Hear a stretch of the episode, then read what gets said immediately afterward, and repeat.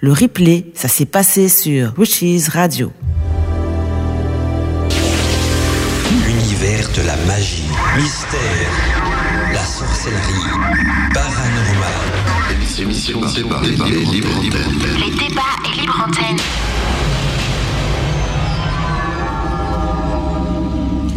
Il est 21h04 minutes, on est bien sûr sur Witches Radio et on est en direct donc pour euh, l'émission Débat Libre Antenne sur le thème euh, des vampires et du vampirisme avec euh, quand même quelques invités de marque, des invités célèbres que vous connaissez sûrement tous. On va faire un petit tour de table pour que chacun d'entre eux puisse se présenter. notre invité donc aujourd'hui spécialisé ou spécialiste plutôt donc dans le domaine des vampires et dans beaucoup d'autres domaines aussi, c'est Ludovic Ludovic Richer qui va nous se présenter, même si je trouve qu'il en a plus besoin, tout le monde le connaît, mais c'est par politesse. Et en même temps, donc, euh, il va petit à petit ouvrir le débat et puis on fera le petit tour de table parce que même notre ami Steph de Natella, Michael, euh, Elia Rose, toute l'équipe est au complet. Donc, euh, bonjour à toi, Ludovic, et surtout, bienvenue donc dans les débats et libre antenne. Bonjour à toi Mandala et à tous les autres et merci pour cette invitation et aussi à tous les auditeurs qui sont venus pour nous écouter. Alors, bah, sujet des vampires euh, passionnant, je ne pouvais que répondre à ton invitation. Euh, suis-je un spécialiste euh, Ça me paraît, cela me paraît un grand mot. Disons avant tout un passionné et un, cherchant dans le domaine de l'étude de ce mythe, on va dire. Donc, j'espère pouvoir en parler, en parler avec vous sur tous les aspects, on va dire, que recouvre ce, cette mythologie vampirique, si l'on peut dire.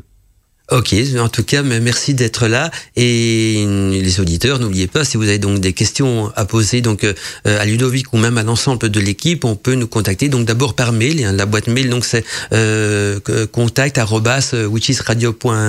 ou bien euh, même mandala Et vous pouvez aussi donc euh, en utiliser le formulaire de contact du site internet euh. Il y a également le chat, hein, le chat de la radio qui est ouvert. Vous pouvez nous rejoindre aussi sur le site internet de la radio, donc euh, witchesradio.fr. Il y a le chat, ce sera notre ami Elia Rose, donc euh, qui fera la, le relais, donc la liaison entre les auditeurs sur le chat, leurs questions, leurs témoignages, leurs partages et, donc l'émission même et le live de l'émission. Moi, je ferai le relais entre la boîte mail euh, de, de, la radio donc et l'émission. on peut aussi nous envoyer des textos. Ça, oui, j'oublie toujours par notre application pour téléphone portable et même ce soir la ligne téléphonique est ouverte, donc j'aurai l'occasion de vous donner le numéro de téléphone de la radio pour ceux et celles qui auront envie donc de participer par téléphone même à l'émission. Bon, on va continuer le petit tour de table et donc laisser la parole à Elia Rose qui va donc euh, non seulement participer à l'émission, mais aussi donc faire la jonction entre le chat et l'émission. Elia Rose, qui a déjà du monde d'ailleurs sur le chat. Et comment vas-tu? Oui, je vais bien, je vais bien. Et vous? Ah mais nous, on va très bien, la grande forme. Le vendredi soir, c'est toujours la grande forme pour tout le monde en tout cas. Et oui, et eh ben écoute, oui, il y a du monde déjà sur le chat. Et d'ailleurs, j'ai déjà un message de la part d'Alina pour Ludovic qui te fait de gros bisous parce qu'elle va pas pouvoir rester euh, longtemps avec nous euh, sur le chat ce soir. Donc voilà, je tenais à, le, à faire passer le message. Euh, eh bien, un grand merci à Alina pour son message. Un gros bisou à Alina, notre euh, chère Alina, notre voix féerique de la radio. Content de savoir qu'elle est quand même sur le chat ce soir. Mais dommage qu'elle ne peut pas rester, mais enfin, elle nous écoutera euh, en replay. Et on poursuit donc le petit tour de table. Michael, comment vas-tu, Michael? Toujours fidèle au rendez-vous aussi. Hein, donc, euh, bonsoir à tous. Oui, oui, moi ça va bien. Je suis super content d'être avec vous pour cette libre antenne. Et puis, ça faisait pas mal de temps que j'avais envie de discuter avec Ludo. Donc voilà, ça sera fait ce soir. C'est parfait comme ça. C'est super. Et pour un, pour un thème, voilà qui va peut-être faire frémir. En tout cas, il y a quelqu'un, il y a sûrement des auditeurs qui vont peut-être passer une nuit blanche après après l'émission. Je ne le souhaite pas, bien sûr, mais ça peut arriver. Alors, on a un, ressuscité notre ami Seb Denat qui pendant deux émissions consécutives donc a eu des gros problèmes d'internet. Hein, mais, mais voilà, donc Steph est de retour parmi nous. Il a su résoudre ses problèmes et content Steph de te retrouver donc dans l'émission Débat Libre Antenne. Comment vas-tu? Eh bien, ça va bien. Depuis que mon Internet marche bien et que j'ai eu des bons conseils techniques. ah, mais il faut se entourer de bons techniciens. ah, ben voilà. Hmm. Donc maintenant, ça marche bien. Donc c'est super sympa. Quoi. Voilà, Steph, qui est le, qui est le, personnage le, plus hacké de Corée, c'est ça, hein, Steph? Bah à peu près, oui. On m'avait expliqué que qu'il fallait faire attention à son Bluetooth parce qu'on pouvait se faire piquer de, de la bande passante. Quoi. Ah, c'est ce qui m'arrivait parce que j'avais 10 kilooctets, ce qui n'était pas beaucoup pour, pour, faire de la radio. Bien, bienvenue parmi nous, ça fait vraiment plaisir de t'entendre aussi. Alors, je vais commencer l'émission, puis je vous laisse la parole à tous, hein, mais c'est important qu'on soit tous sur la même longueur d'onde. Et donc, si on va parler de vampire, de vampirisme et tout ça, euh, j'aimerais bien poser une question à Ludovic pour qu'on le terme vampire soit le, même dans l'esprit de tout le monde. Alors, Ludovic, ma question que je fais toujours en début d'émission, c'est euh, qu'est-ce que réellement le vampirisme et qu'est-ce qui caractérise, qui va caractériser exactement aussi un vampire hein? Si tu pourrais nous donner une définition, une explication pour que tous les auditeurs euh, ce soir soient plus ou moins sur la même longueur d'onde euh, du sujet de l'émission Oui, je, vais tenter de te, donner une définition, mais déjà ça va nous heurter à plusieurs problèmes. Qu'est-ce qu'un vampire? La réponse va être variable suivant les périodes et éventuellement suivant les pays. Alors, ce que l'on peut dire d'un vampire sensiblement au 20e, 21e siècle. Tout d'abord, c'est un revenant. Comprenez par là, c'est un mort-vivant. Il est, c'est un corps qui est mort, bien entendu, mais qui peut se mouvoir dans le monde des vivants, d'où le terme mort-vivant. Mais ce terme de revenant, il est fondamental parce qu'on va beaucoup en reparler. Ensuite, le vampire a une caractéristique par rapport aux autres revenants, c'est qu'il se nourrit de sang et éventuellement d'énergie vitale. Alors aujourd'hui, on parle beaucoup dans notre monde moderne des vampires énergétiques, on en touchera un petit mot euh, un petit peu plus tard, je pense, mais si l'on reste stricto sensu sur la base, le vampire, c'est avant tout un revenant qui se nourrit de sang. Ensuite, il a quelques particularités. Il ne supporte pas la lumière du soleil, ça le détruit, même si, encore une fois, dans certaines œuvres cinématographiques, on va avoir des petites variables avec ce mythe. Mais dans la globalité, le vampire est vulnérable au soleil. Ensuite, le vampire a la particularité aujourd'hui de ne pas pouvoir se regarder dans un miroir. Alors, il y a plusieurs explications possibles. Soit c'est parce qu'il n'a pas d'âme, soit c'est parce qu'il n'est pas physiquement réellement présent, etc. Il y a plusieurs explications possibles. Ensuite, une autre chose, pour détruire les vampires, il faut leur planter un pieu dans le cœur. Ça, c'est quasiment un élément qu'on va retrouver dans toute la mythologie vampirique moderne, sauf par exemple chez Anne Rice. Ensuite, on a la question, euh, la question surtout qui va, qui, va, qui va être le cœur du problème, c'est la différence entre un vampire stricto sensu et une activité de type vampirique. Par exemple, peut-on dire qu'une personne qui soit vivante et qui serait euh, ce qu'on appelle un vampire énergétique, peut-on dire pour autant que c'est un vampire? Eh bien, pas tellement. C'est ce qu'on va tenter de voir un petit peu. Donc là, c'est le portrait base, on va dire, du vampire tel qu'on le voit dans les œuvres cinématographiques ou littéraires du, 20, euh, du 20e siècle. Par exemple, je pense à Christopher Lee avec les films de la Hammer, Cauchemar de Dracula, Les femmes de Dracula, euh, etc. toute la série de films, ou encore le Dracula de, de, Bela Lugosi en 1931, ou même par exemple le Nosferatu de, Murnau en 1922. Donc là, voilà, ça c'est la carte d'identité du vampire du XXe siècle. Mais ça n'a pas beaucoup de rapport, si je puis dire, avec les vampires de la période médiévale, Renaissance ou même de la période des Lumières. Qu'est-ce qu'il y a comme changement justement entre la période médiévale euh, Comment comment étaient perçus euh, les vampires à l'époque? Est-ce que c'était aussi par rapport parce qu'il y a toujours le petit côté religieux aussi. On voit parfois dans les films où il, expose un crucifix que le vampire commence à fondre également, comme avec la lumière du soleil. Et est-ce qu'au Moyen Âge c'était déjà le cas? Il y avait déjà ce petit côté religieux aussi euh, de cette et de vampire qui caractériserait plutôt lui, quant à lui donc une âme damnée ou un truc de ce genre-là? Alors, je vais, retourner un petit peu ta question différemment. Euh, la question qu'on pourrait se poser plutôt, c'est à partir de quand cette carte d'identité du vampire que je vous ai dressée est bonne mhm. Eh bien, elle est bonne sensiblement depuis, depuis le roman Dracula, donc sorti en 1800, 1897 ah par Bram Stoker.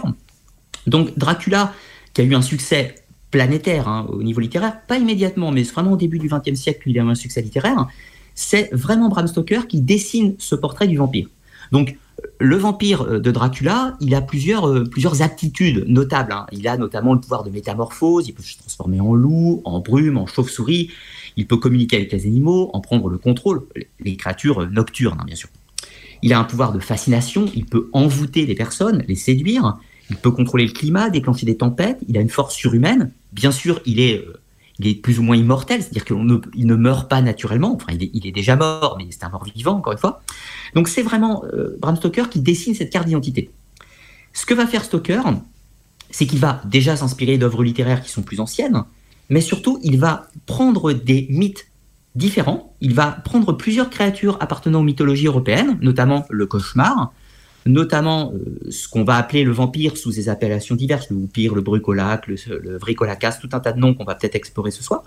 Donc il va prendre plusieurs mythes et il va les associer. Par exemple, dans les vampires au Moyen Âge, on parle simplement d'un revenant, c'est-à-dire d'un corps en décrépitude, qui est en putréfaction et qui sort de son tombeau pour aller attaquer les vivants. Mais on ne parle pas du tout d'une créature qui a euh, pouvoir, par exemple, de métamorphose. On ne parle pas euh, d'une créature qui avait des canines. À l'époque, il n'y avait pas de canines. Le, vampire, dans sa forme la plus primaire, il, posait sa bouche sur le cou des victimes et il absorbait le sang comme une sorte de sangsue, en fait. Il n'y avait pas de canines. Il n'y avait aucune référence, par exemple, au miroir. Il n'y avait pas forcément de référence non plus au soleil. Le vampire sortait la nuit, parce que la nuit, c'est un côté inquiétant, mais il n'y avait pas de, notion mise en avant sur le fait que le soleil les détruise, par exemple. C'est pas comme ça qu'on détruisait un vampire. Une autre chose, par exemple, euh, dans Dracula de Stoker, il reprend le mythe du cauchemar, c'est-à-dire la créature qui vient tourmenter le sommeil, qui vient attaquer pendant, pendant la nuit. Donc c'est vraiment un agrégat de plusieurs créatures mythologiques qui ont fusionné en un seul, qui va prendre le nom de vampire. D'ailleurs, vampire, c'est un terme qui n'était pas forcément employé au Moyen Âge. Vampire, c'est un terme qui vient plutôt de l'allemand à l'origine, le vampire. On va trouver euh, sous différentes orthographes en, Allemagne, en France et en Angleterre. Et à l'origine, ça vient d'un terme qu'on va trouver plutôt en Serbie ou dans les Balkans et qui s'appelait le upir. Et le upir, c'est celui qui est mal mort, celui qui est mort dans de mauvaises circonstances, tout simplement. Et donc, c'est la racine du terme. Mais il y avait tout un tas de dénominations possibles qu'on pourra explorer encore euh, au cours de l'émission, notamment. On, dirait un petit peu que donc avant, avant que ça soit reprise donc euh, avec la fameuse histoire donc euh, le roman euh, de Dracula qu'avant le vampire était plus proche du zombie, je veux dire le mort-vivant qui, qui, sort des tombes et qui exactement mhm. exactement le, le, zombie des films actuellement est beaucoup plus proche du vampire médiéval et Renaissance que de la vision du vampire aujourd'hui. Aujourd'hui, quand on pense vampire, il y a trois représentations possibles. La première représentation possible, je ne vais pas être très gentil, c'est la représentation qu'on va retrouver dans les teen movies c'est-à-dire en Twilight, Vampire Diaries, True Blood, tout un tas d'œuvres cinématographiques où le vampire euh, sert de prétexte pour mettre une histoire de romance entre adolescents, etc. Tout ça. Et donc, en général, on casse les codes du vampire avec un personnage type Robert Pattinson, euh, qui est élégant, qui est beau, qui est ténébreux, qui est mystérieux. Mais ça, ça n'a aucun rapport de près ou de loin avec le vampire, euh, le vampire des croyances anciennes. Mhm. Ensuite, le deuxième portrait du vampire possible, c'est celui d'Anne. Alors là, on a un personnage qui transcende le temps, immortel, tourmenté, avec des passions, des passions très très humaines, etc. Et outre ma passion euh, pour les œuvres d'Anne Rice, le vampire d'Anne Rice n'a lui-même aucun rapport avec les vampires des croyances anciennes. Et le troisième schéma possible, c'est la vision Dracula, bien sûr, avec ce vampire aristocrate, euh, à la figure élégante, et qui impose son pouvoir de séduction avec tout un tas de, tout un tas de procédés, bien sûr. Et là aussi, ça n'a aucun rapport de près ou de loin avec les croyances anciennes. Pourquoi? Eh bien, il y a un mythe quasiment invariant, c'est que les vampires primitifs, si l'on peut dire, euh, ne sont pas des aristocrates. En général, ce sont plutôt des gens appartenant aux classes populaires et qui surtout ne sont absolument pas séduisantes. Ce sont des créatures repoussantes qui font peur, qui n'ont pas de pouvoir spécifiquement de fascination et qui sont des corps en décomposition. Ce n'est pas du tout euh, la perception moderne du vampire élégant sous quelque forme qu'elle soit, bien sûr. Mhm. tout à fait. Je vais faire un petit tour de table, peut-être voir, s'il y a déjà des réactions au niveau du chat avec euh, Elia Rose, et puis on va redonner aussi la parole à Michael et à celle de Nat. Hein. Elia Rose, au niveau chat, est-ce qu'il y a des questions des auditeurs euh, pour Ludovic ou pour un autre animateur, ou, même des, témoignages ou des, impressions ou, des, ou quoi que ce soit? Bien, déjà, le, sujet euh, intéresse beaucoup. Voilà, donc ils sont tous très contents sur le chat d'avoir d'avoir cette émission ce soir. Et oui, nous avons moi, j'ai noté là deux questions, du coup. Une de Sophienne qui voulait savoir s'il euh, il y avait euh, une loge secrète liée aux vampires.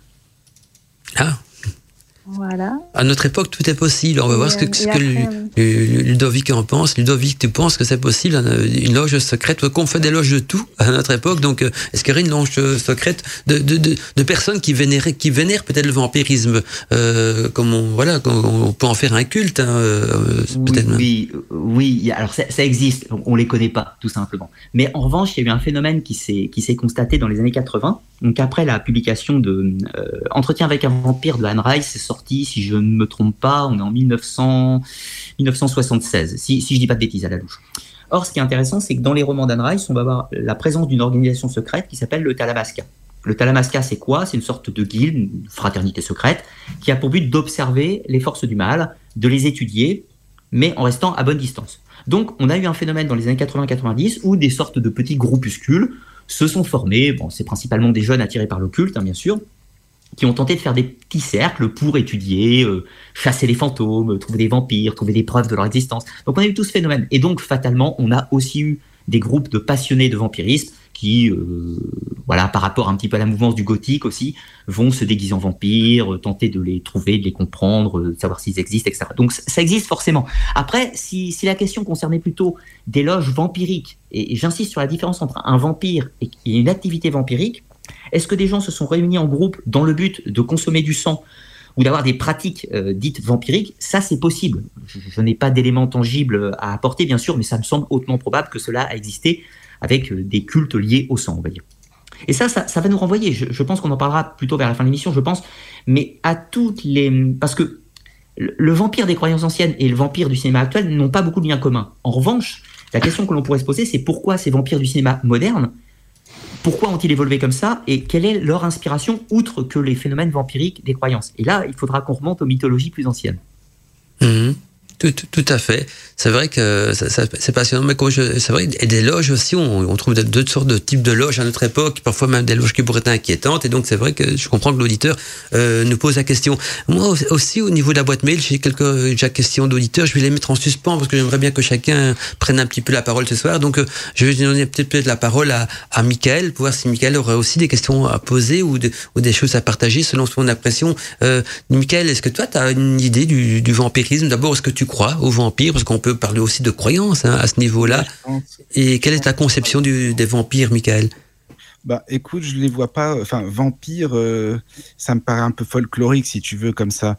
Mais par contre, euh, ce que Ludovic disait par rapport aux revenants, ça me parle plus. Si tu veux, euh, bah, par exemple, dans le, spiritisme, hein, comme tu sais que j'étudie beaucoup ça, mhm. tu as des personnes qui ne se croient pas morts, par exemple, et, qui sont toujours là, mais euh, et qui aussi sont tellement, tellement terre à terre, qui sont toujours dans la matière, et bien qui restent avec un corps, enfin, on peut dire un corps physique, on pourrait penser que c'est un corps physique, mais, euh, mais c'est un corps plutôt énergétique, mais qui se comporte comme un corps physique. Oui. Je vois plus comme ça. Mm-hmm.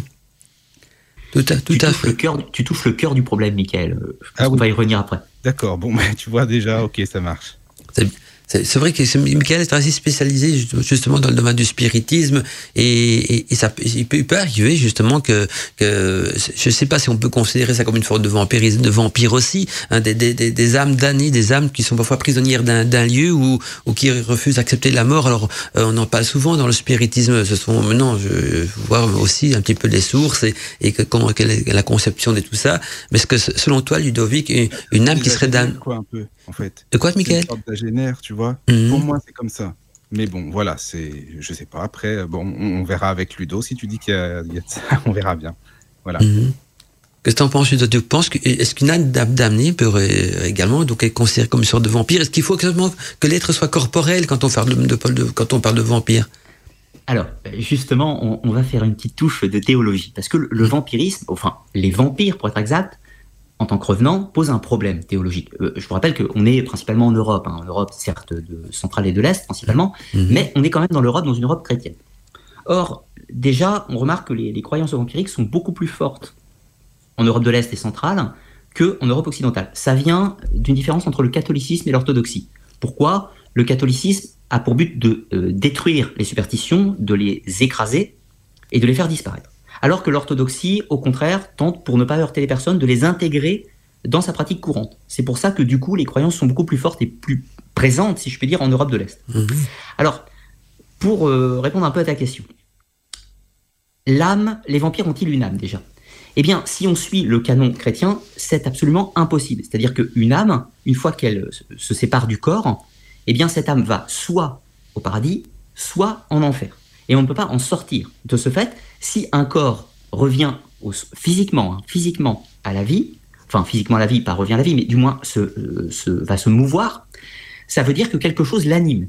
Or, pour les théologiens euh, chrétiens, notamment Saint Augustin, Tertullien, etc., c'est un démon. C'est un démon, automatiquement. Donc, dans leur postulat, les corps animés, les revenants, sont des démons, et si c'est un, euh, un revenant qui n'est pas corporel, c'est-à-dire on va dire un fantôme ou un fantasma, c'est également une apparition qui est soit positive, donc l'apparition d'un ange ou d'un saint, ou si elle est négative, c'est encore une fois la manifestation d'un démon. Mais néanmoins, dans les croyances populaires, les gens continuent à pratiquer des rites dans le but de combattre les revenants et les fantômes, ou du moins de s'en prémunir. Donc l'Église va devoir composer avec cette subsistance. Et ils vont inventer un concept, et euh, Saint Thomas d'Aquin qui va l'inventer, c'est le concept du purgatoire. Le purgatoire, qu'est-ce que c'est? C'est une sorte de zone tampon où les âmes vont expier leurs fautes avant d'aller au paradis, euh, avant d'aller paradis, et qui fait frontière un petit peu avec l'enfer. On voit la lecture de la divine comédie dedans. Et donc le purgatoire, qui va être difficilement accepté par le, canon de la religion, permet d'expliquer que des âmes ne sont pas totalement parties et vont pouvoir se manifester dans le monde des vivants. Donc le purgatoire est une sorte de réponse théologique pour ce problème des, croyances. Alors ensuite, un vampire est-il obligatoirement corporel? C'est là qu'on se heurte euh, à toutes les traditions dans les différents récits, pour, pour, ceux qui voudraient chercher un petit peu plus loin, je vous conseille la lecture de, euh, du livre de Don Augustin Calmé, euh, Traité et dissertation sur les vampires et les esprits, etc. Tout ça. On donnera la référence un peu plus tard si, si les gens souhaitent. Dans ce texte, on voit des incohérences dans les témoignages. C'est-à-dire que parfois les morts sortent de leur tombe, néanmoins la terre n'est pas brassée. Donc comment ils font? Ils se dématérialisent, ils se rematérialisent. C'est ça qui semble très étrange. Les vampires semblent pouvoir apparaître physiquement et disparaître tout aussi rapidement. Donc il n'y a pas forcément de cohérence dans les récits. Donc je serais tenté de dire que oui, les vampires peuvent potentiellement, dans les croyances, être des êtres non corporels, mais qui peuvent prendre une substance cor corporelle dans certains cas. Et du coup, c'est très très compliqué.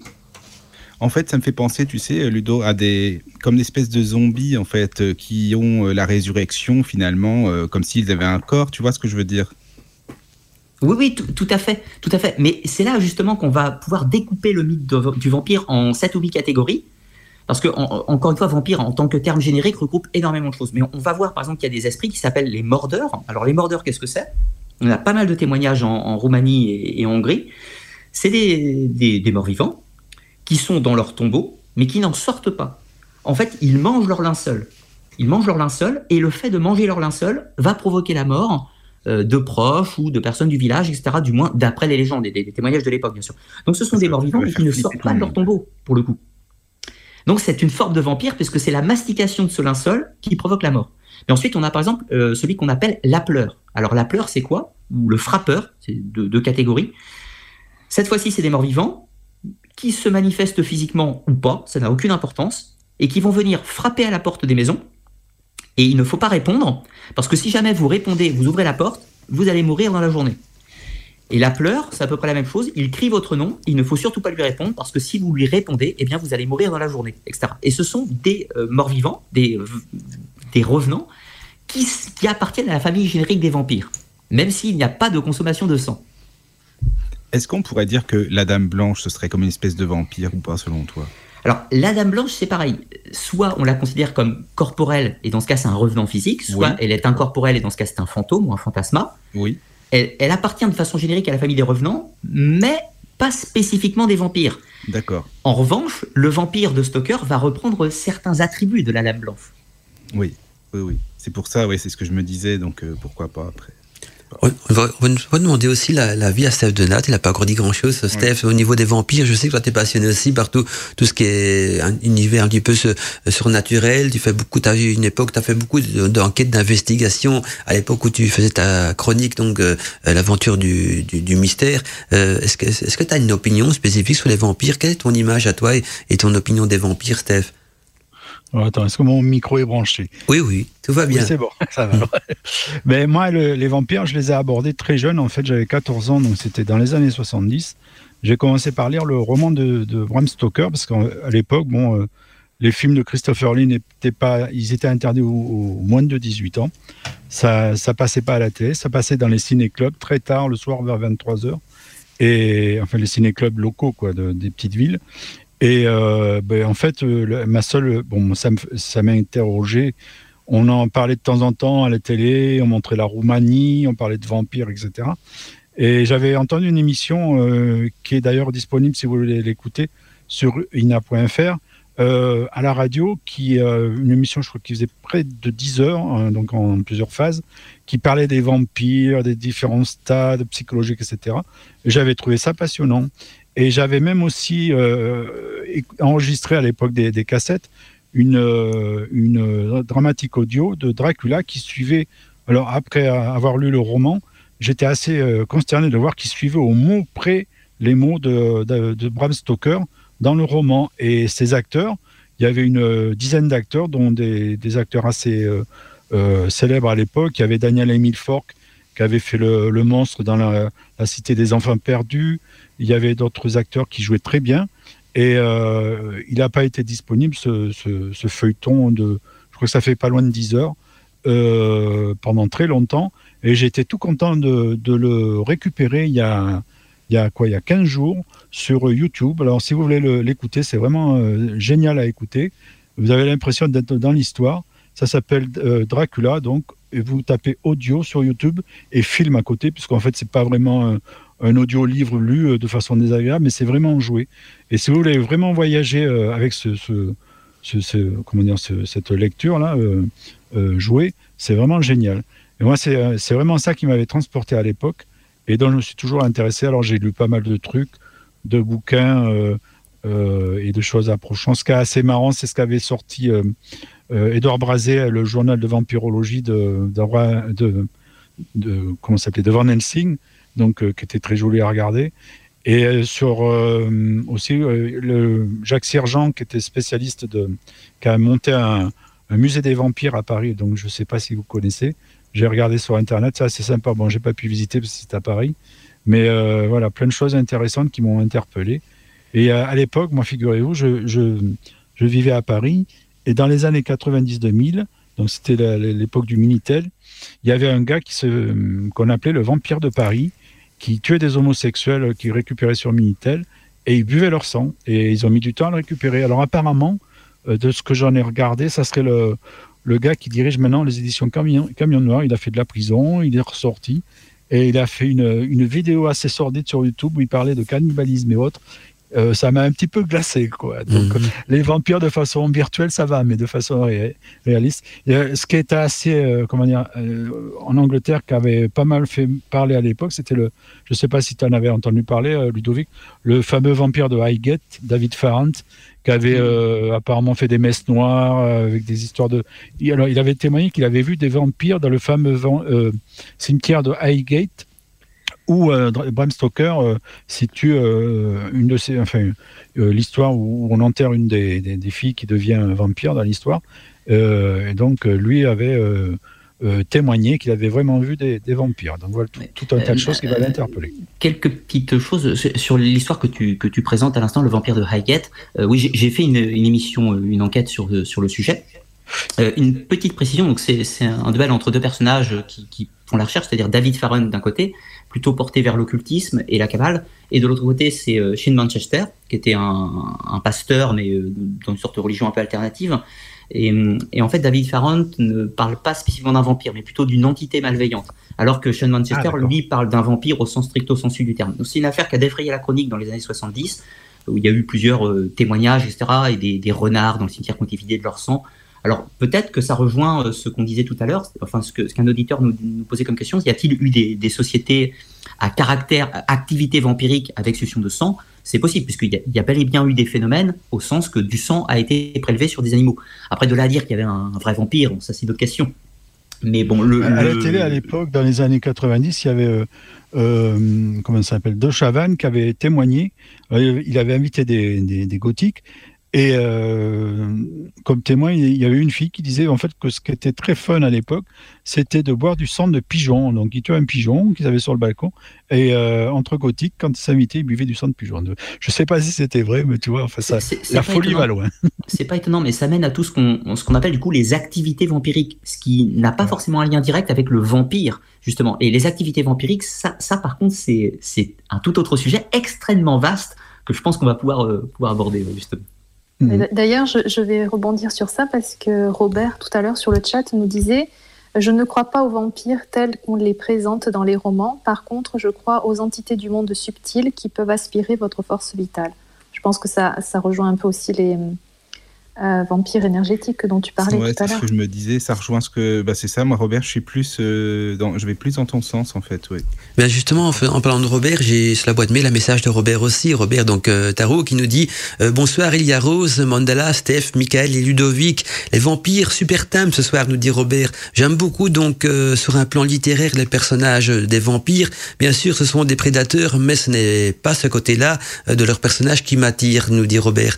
Le, le vampire est est à la base donc euh, celui qui ne, veut être soumis à aucune loi, ni celle euh, ou, ou, attends, est-ce qu'il y a entre parenthèses, voilà, ni celle de ou des dieux, ni celle des hommes, voulant donc s'affranchir des limites de, de la condition humaine, il sacrifie donc son âme à une promesse d'immortalité. C'est vrai qu'on va en revenir peut-être aussi sur ce phénomène d'immortalité, donc euh, qui, qui symbolisme aussi, qui fait aussi partie du symbolisme du vampirisme. Alors je poursuis le message de Robert qui nous dit une immortalité qui avec le temps donc devient un fardeau et qui finit donc par porter euh, comme une sorte de, malédiction. Il se rend compte donc trop tard qu'elle ne convient pas aux humains. Tout le monde n'est pas n'a pas la sagesse donc d'Ulysse qui refusa donc l'immortalité euh, que lui avait proposé donc la nymphe euh, Calypso. J'ai toujours retrouvé donc le personnage du vampirisme du vampire fascinant. J'espère que Mandela tu agrémenteras donc l'émission musicalement avec ton opéra vampire. C'est prévu comme musique bien sûr Robert.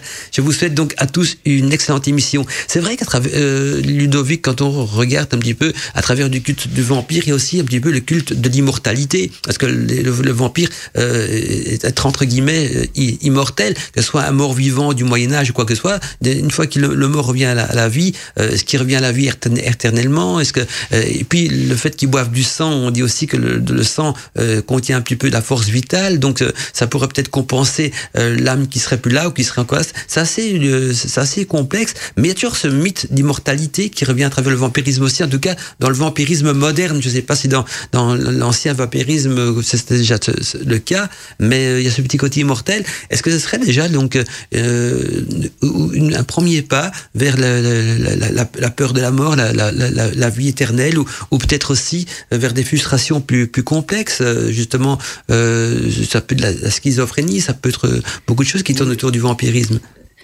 tu, touches le cœur du problème, en fait, c'est la différence toujours pareille entre le mythe moderne et le mythe ancien. Dans, dans le mythe ancien, pour toucher un mot rapide, l'immortalité est absolument pas le but. Un vampire, c'est terrifiant, ça ne fait pas du tout plaisir.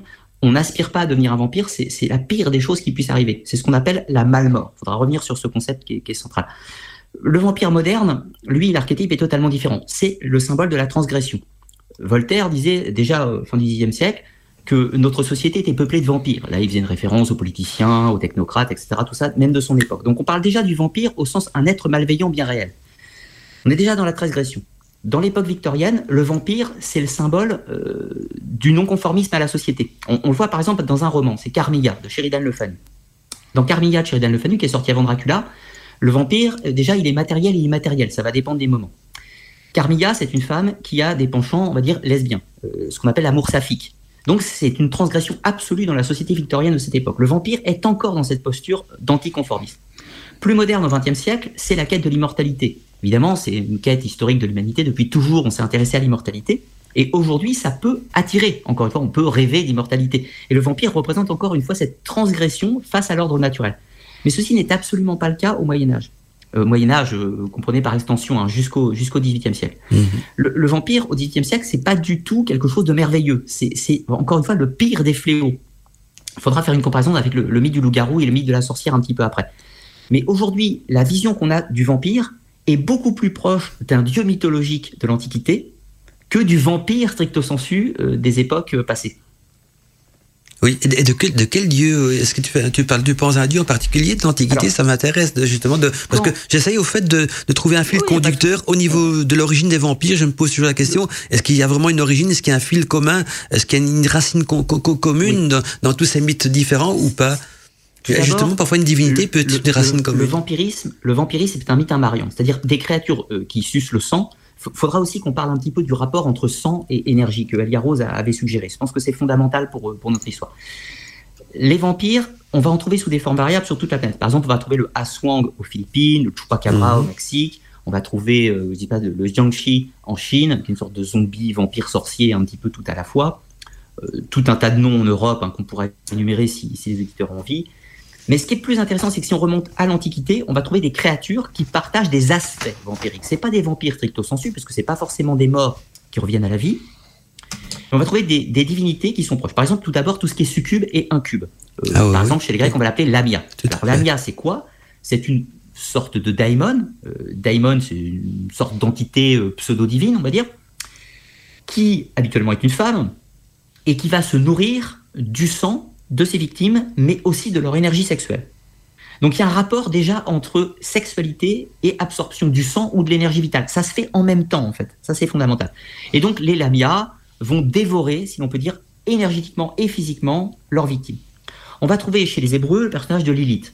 Alors Lilith dans sa forme primaire, Lilith c'est une sorte de manifestation démoniaque euh, dans, euh, dans l'alphabet de Ben Sira, le texte le plus ancien qui parle de Lilith, où Lilith va pareil s'attaquer à des hommes, leur dérober leur énergie vitale, puisqu'elle ne peut pas concevoir par elle-même, et va éventuellement les dévorer euh, par leur énergie et par leur sang. On va trouver plus anciennement en Mésopotamie Lamastou. Alors Lamastou, c'est le personnage qui va donner le nom de Lilith en, réalité. Lamastou a des, c'est une divinité cette fois-ci, a des serviteurs qu'on appelle les Lilitou et qui va donner Lilith plus tard.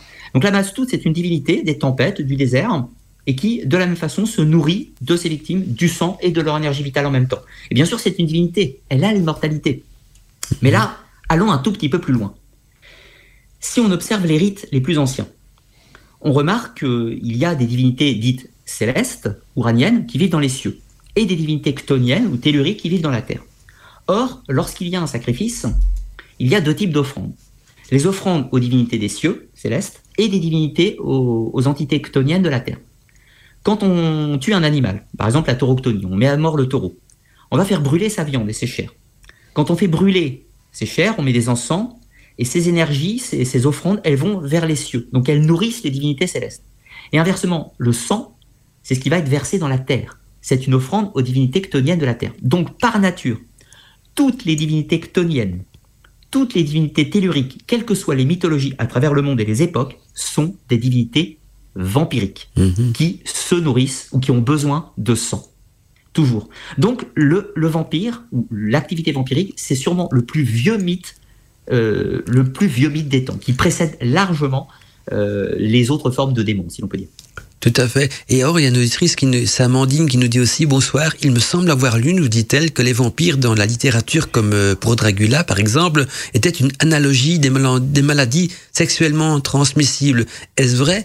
Alors, euh, elle fait peut-être allusion justement aux maladies sexuellement transmissibles, parce qu'il y a beaucoup de livres euh, qui parlent du sujet. Peut-être quand elle parle de dire comme Dracula, c'est peut-être une analyse plutôt euh, New Age à travers certains bouquins. Mais en même temps, tu as fait une allusion euh, tout à l'heure, Ludovic, et puis je laisse la parole après aux autres, aux incubes et aux succubes qui est aussi une sorte de vampirisme d'énergie sexuelle. Là, là, on parle plus de l'énergie du sang qui, qui, est, qui est volée chez, donc chez, chez les personnes ou les victimes, ou je sais même pas si on va appeler ça des victimes, hein, quand on est soumis donc euh, sous la, la, la, la dominance d'un incube ou d'un succube. Mais c'est vrai que là, c'est plutôt du vampirisme sexuel. Et justement, elle, elle demande si l'histoire et la littérature de Dracula ne tournent pas plutôt autour du, du vampirisme sexuel et surtout, euh, nous dit-elle, des maladies sexuellement transmissibles parce que dès qu'on est mordu par le vampire, on, on en devient aussi.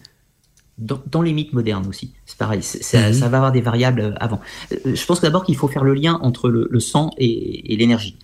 Euh, si on remonte à la préhistoire, les, les humains, les chasseurs-cueilleurs, vont se rendre compte très rapidement du rôle du sang. C'est-à-dire que si tu blesses un animal, celui-ci va perdre du sang. On ne connaît pas encore tous les mécanismes exacts de la mort, mais par contre, il perd du sang. Et s'il perd beaucoup de sang, il meurt. Donc on associe le sang au fait de mourir. Juste pour préciser, Ludovic, c'est une question d'Amandine, voilà, qui a, qui a été envoyée par mail. D'accord, parfait. Et, du coup, de ce fait, on parle souvent du sang au sens l'énergie vitale, puisque sans sang, si on perd notre sang, on meurt. C'est pareil pour les humains, bien sûr. Donc, fatalement, le rapport énergie et sang est intimement lié. Or, si on se met dans les croyances populaires de certaines époques, le concept d'énergie, c'est quelque chose de très très abstrait. Où nous, aujourd'hui, ça nous semble normal, parce qu'on est dans le monde moderne, etc. On emploie les mots d'énergie, de tout ce qu'on veut. Mais c'est pas forcément évident à l'époque. Donc, du coup, on, on, on, donne une représentation physique à cette énergie. Et quoi de mieux que le sang? C'est pour ça que c'est intimement lié. Alors quand on parle de vampirisme par le sang, ça peut être aussi une façon de parler de l'énergie, tout simplement. Ça ne veut pas forcément dire qu'il y a une absorption de sang au sens physique du terme. C'est intimement lié, si on peut dire. Après, pour la, la notion euh, des maladies sexuellement transmissibles, alors ça, c'est une des réponses possibles à la croyance, euh, à la croyance des vampires. En effet, le fait qu'on puisse mourir lié à une maladie du sang a pu engendrer la croyance la croyance du vampire au sens qui absorbe du sang justement et qui propage comme une épidémie euh, la maladie. Ça c'est tout à fait possible. Sauf, du moins ça fait partie des éléments qui ont pu engendrer la croyance populaire euh, du vampire. Pas des activités vampiriques, hein, je parle bien du vampire cette fois-ci. Mmh, tout à fait. Bah, on veut juste un petit peu laisser la, la, la parole aux, aux, aux, autres animateurs. Donc, euh, Michael, Sebnat ou peut-être même Elisa Rose. Je crois qu'Elisa Rose a envie de dire quelque chose. Elia Rose. Elia Rose, excuse-moi. Elia Rose. Et oui, j'ai une question de Mimi, justement. On parlait de Dracula tout à l'heure. Euh, si Dracula avait été inspiré par Vlad l'Empaleur si personne répond, je me lance.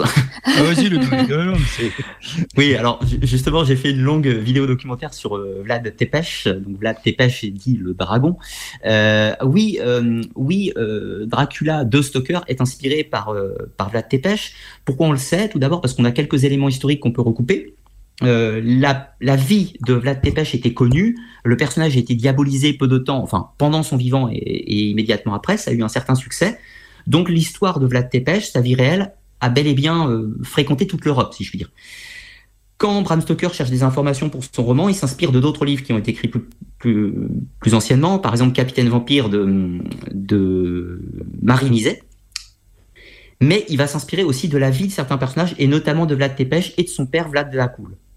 Euh, d'où le terme de la Cool qui, veut dire le dragon, et dans le cas de Dracula, de la qui veut dire le fils du dragon.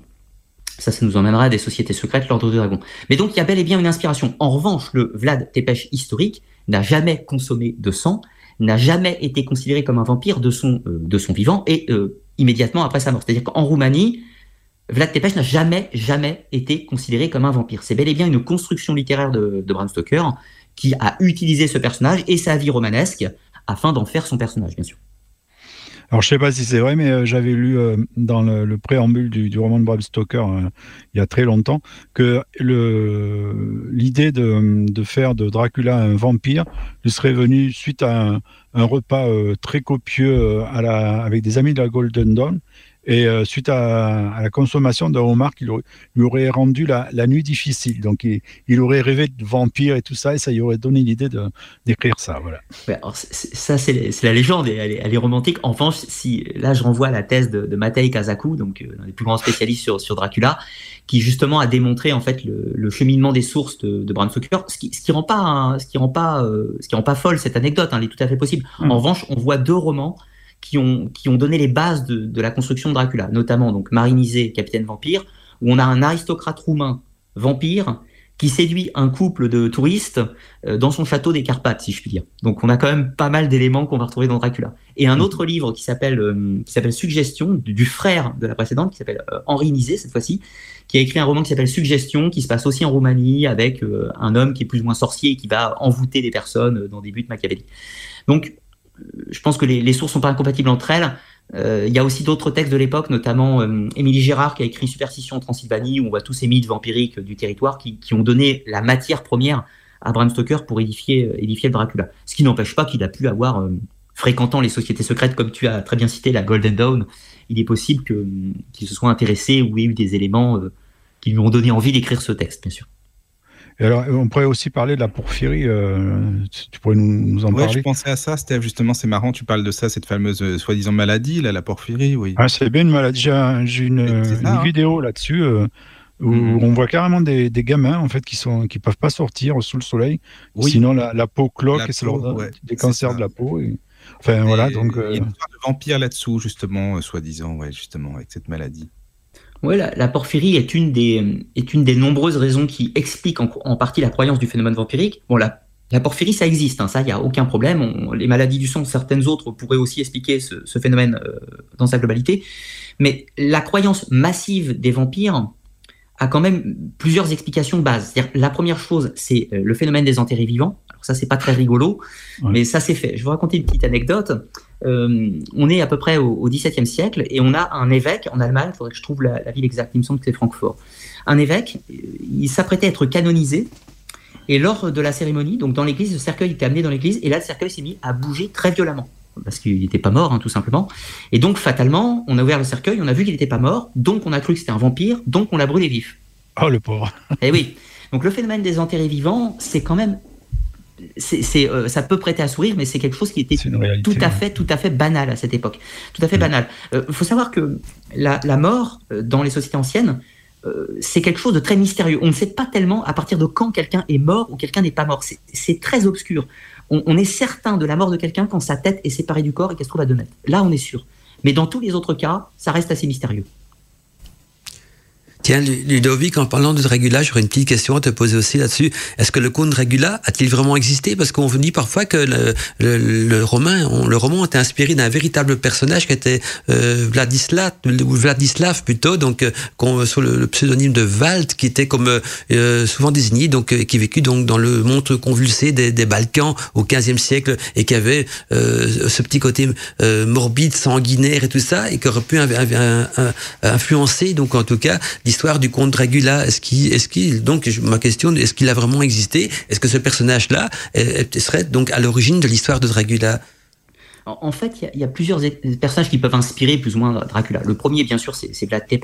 Mhm. Alors déjà, le terme comte n'existe pas en. non, non, tout à fait. Ça, c'est moi qui ai rajouté. Voivode.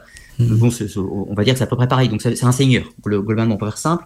Donc pourquoi euh, Bram Stoker place son vampire en Transylvanie alors que, par exemple, Vlad Tepes vivait en Valachie c'est pas tout à fait la même région. Mhm. Eh bien, il se trouve que, que Vlad Tepes et son père d'ailleurs ont passé une bonne partie de leur vie en Transylvanie, justement, ce qui peut en partie expliquer. Et puis, le fait, encore une fois, euh, la méconnaissance un peu géographique de, cette région fait les raccourcis, je peux dire. Mais il n'y a pas un, un personnage.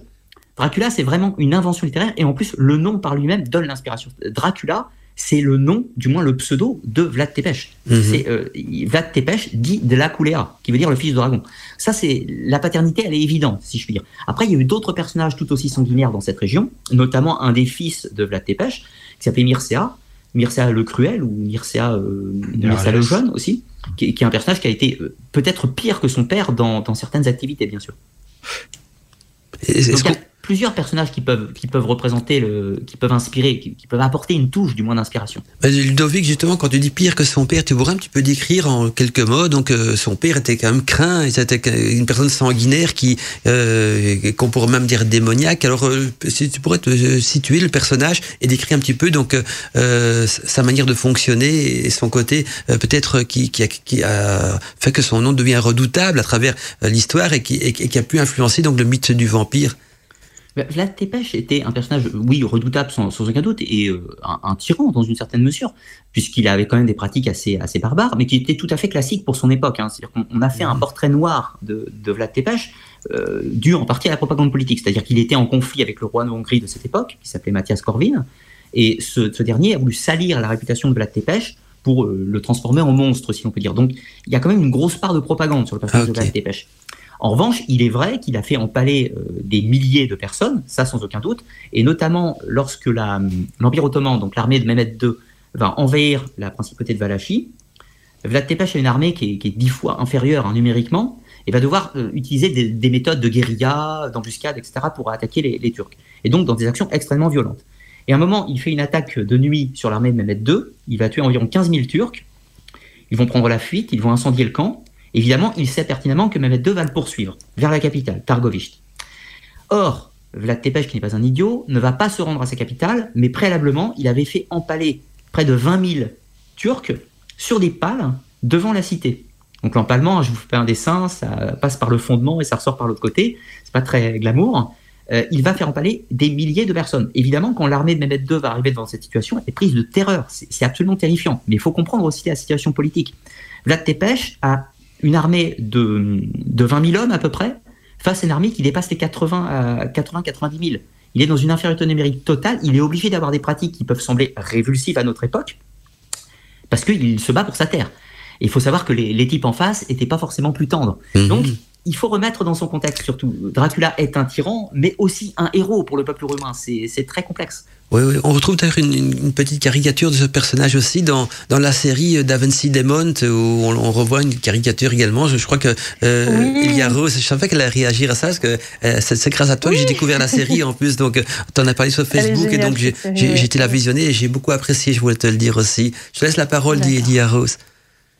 Oui, c'est vrai, effectivement, on le voit, et c'est vrai qu'ils ont repris aussi cette, euh, euh, cette guerre contre les Turcs. Donc, ils ont effectivement euh, commencé avec l'histoire de Léonard de Vinci. Donc, c'était assez intéressant, effectivement, d'avoir ce personnage. En tout cas, je, n'ai pas le nom de l'acteur, mais il est juste extraordinaire. Mais voilà, après, il y a quelques, effectivement, quelques peut-être clichés. Mhm. Ah, c'est un, petit peu romancé, je veux dire. voilà, mais c'est ce qui fait le charme de la série. Même, il est, Après, je le, je le trouve moins, en fait, comment dire, lisse que euh, dans euh, Twilight ou des, des, films comme ça. Après, il y a quand même euh, ouais, des différences. Pour, pour, resituer Dracula à l'époque, en, en, France, c'était à peu près l'époque de Duguay-Clin et il massacrait autant de gens. Hein, donc euh, c'était pas, hmm. c'était pas quelque chose qui était particulier à l'époque. J'ai l'impression que chaque pays a eu son tyran et son comte euh, Dracula, donc dans, dans une période de, de, de l'histoire, donc des personnages qui étaient qui étaient craints. Et ça peut-être, moi je pense, que ça a peut-être pu alimenter le mythe du vampire aussi, parce que euh, il y avait d'abord euh, des, des, gens cruels, et puis on se dit, ben, le rame est tellement euh, souillé par le sang qu'ils ne peuvent pas forcément aller au paradis pour les, les croyants, donc euh, il reste que l'enfer ou la damnation sur ou, autre chose. Et donc ça peut, ça, ça peut, peux-tu pu nous nourrir, je vais plutôt dire, le mythe du vampire, euh, ça peut, il peut avoir beaucoup d'origine. Alors justement, euh, une, petite question encore Ludovic, puis je laisse la parole aux autres.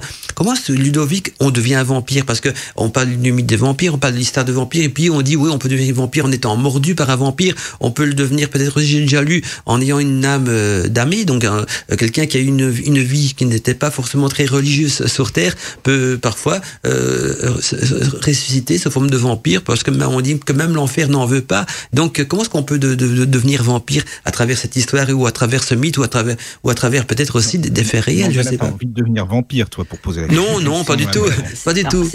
C'est pareil que, comme à chaque fois, c'est-à-dire qu'on va dissocier deux choses, c'est-à-dire dans la version moderne. Euh, pour moi, il faut bien entendre, le, le, vampire à partir d'Oracula, c'est plus une sorte de dieu antique ou un daemon ou un, une sorte de d'entité toute puissante ayant la beauté, la puissance, tout ce qu'on veut, pour moi, c'est pas la même chose que le vampire euh, des contes populaires, si je puis dire. Tout à Donc, fait. le vampire moderne, basé sur Dracula et ses suiveurs, euh, c'est plus une divinité encore. Donc, pour le devenir, il faut avoir la contamination du sang, c'est-à-dire des, petites variables. Bien parfois, il faut être mordu simplement par un vampire. Par exemple, dans les films de la Hammer, Dracula mord ses victimes et simplement la morsure, c'est comme une épidémie. On est infecté. Et donc, au moment où l'on mourra, on deviendra vampire. Après, on a des petites variables, comme par exemple dans, dans Anne Rice ou d'autres, où il faut que le vampire vous morde et également que vous buviez le sang du vampire. Donc ça, c'est la mythologie moderne. Mmh. En revanche, si on s'intéresse au mythe populaire du vampire dans, le, dans les campagnes, euh, la vampire, c'est basé sur le concept de la malmort. Alors, qu'est-ce que c'est? Dans la société chrétienne du Moyen Âge et d'après, la malmort, c'est au cœur de toutes les préoccupations. L'objectif de la vie, c'est d'avoir une bonne mort. Qu'est-ce que c'est une bonne mort? Eh bien, une bonne mort, c'est mourir dans les préceptes de la religion, mourir en ayant accompli ce qu'on avait à faire, mourir sans, euh, sans imperfection, si on peut dire, et surtout avoir des rites funéraires qui sont conformes. Tout ce qui ne correspond pas à la bonne mort, c'est la malmort. Alors, comment on peut avoir une mauvaise mort? Eh bien, une personne qui meurt sans sépulture, c'est une mauvaise mort. Une personne qui a été assassinée et dont son crime n'a pas été résolu, c'est une mauvaise mort. Une personne qui se suicide, c'est une mauvaise mort. Une personne qui a été damnée par un phénomène de naissance, par exemple si une personne euh, meurt avec euh, un élément, une tare physique ou quoi que ce soit d'autre. Par exemple, être roux, c'était une tare à l'époque, comme quoi les, superstitions sont étranges. Ça, c'était considéré comme un élément physique euh, démoniaque, et donc ça pouvait engendrer une mauvaise mort. On avait par exemple les gens, euh, les enfants non baptisés, bien sûr. On avait aussi, par exemple, les, personnes qui étaient des, des, des, maraudeurs, des personnes qui avaient une mauvaise vie, des voleurs ou quoi que ce soit d'autre. C'est des gens qui étaient en état de péché et donc qui pouvaient avoir une mauvaise mort. Or, toute personne qui avait une mauvaise mort pouvait potentiellement devenir un vampire. Mais de façon plus générique, un revenant. Parce que c'est là qu'on se heurte au problème des termes. Donc une personne qui a une mauvaise mort peut devenir un revenant. Et de ce fait, comment ça se passe? C'est pas parce que vous avez une mauvaise mort que vous devenez automatiquement un revenant. Il faut un élément. Alors l'élément peut être variable. Par exemple, la morsure d'un vampire. Si un vampire vous avait mordu et que vous aviez une mauvaise mort, vous pouviez devenir un vampire. Inversement, si vous aviez euh, été mordu par un vampire, mais qu'il y a eu des rites d'exorcisme et que les rites funéraires ont été exécutés correctement, vous ne deviendrez pas un vampire. C'est uniquement en cas de mauvaise mort.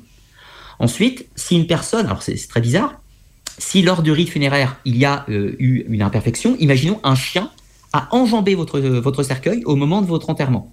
Eh bien, en fait, on considère que c'est le diable qui avait pris la forme d'un chien et qui avait capturé votre âme. Et donc, de ce fait, il va envoyer un démon à la place dans le corps qui va l'animer et faire de vous un vampire etc. Ensuite, on pouvait avoir une autre chose. S'il n'y avait pas, alors en Roumanie, s'il n'y avait pas de pleureuse. Alors, les pleureuses, vous savez, c'est une tradition, il fallait pleurer lors des enterrements, etc. Tout ça. S'il n'y avait pas de pleureuse ou que les pleureuses n'étaient pas assez efficaces, ça pouvait engendrer un problème dans le rite funéraire et la personne pouvait de ce fait avoir une mauvaise mort et donc potentiellement devenir un revenant. Donc, la liste est extrêmement longue. Mais c'est pas forcément dû au contact avec un vampire. Si euh, un chien euh, prend votre âme au moment de votre enterrement, ou un chat ou tout ce que vous voulez, vous n'aviez jamais eu de contact avec un vampire, vous pouvez quand même, euh, vous pouvez quand même devenir un revenant et sous la forme vampirique, par exemple. Mais, mais ça va loin quand même, je trouve, hein, comme. euh, Extré- extrêmement, c'est extrêmement vaste, extrêmement Ah vaste. oui, oui. C'est. Mais est-ce que tu penses que les les croyants, par exemple dans les textes sacrés, on le voit, hein, la Bible ou autre, euh, est-ce qu'ils prennent entre parenthèses Dieu pour un vampire? Parce que je sais pas pourquoi ça m'y fait penser. Tu sais, il y avait toujours euh, des holocaustes, des des, euh, des animaux qui sont sacrifiés, le sang. Tu vois, c'est bizarre, quoi, en fait. Je sais pas. Eh bien, en, en fait, on en revient. Alors, le, le Dieu de l'Ancien Testament, hein, si on reste stricto sensu au texte, euh, Voilà. c'est un Dieu qui n'est pas un vampire, mais qui a une activité vampirique. Et là, Mais on, dirait que la ça, différence. C'est pour ça. Voilà, mais comme, je, je, je pense, euh, c'est ce que j'avais dit avant, je pense que tous les dieux euh, des panthéons antiques, qu- qu'ils soient monothéistes ou pas hein, d'ailleurs, sont des, des dieux qui ont eu besoin à un moment donné de sacrifices, ou du moins les hommes ont fait des sacrifices pour les honorer, ce qui de facto donne une activité vampirique à ces dieux. Donc, fondamentalement, la plupart des dieux antiques sont des, van- ont une activité du moins vampirique.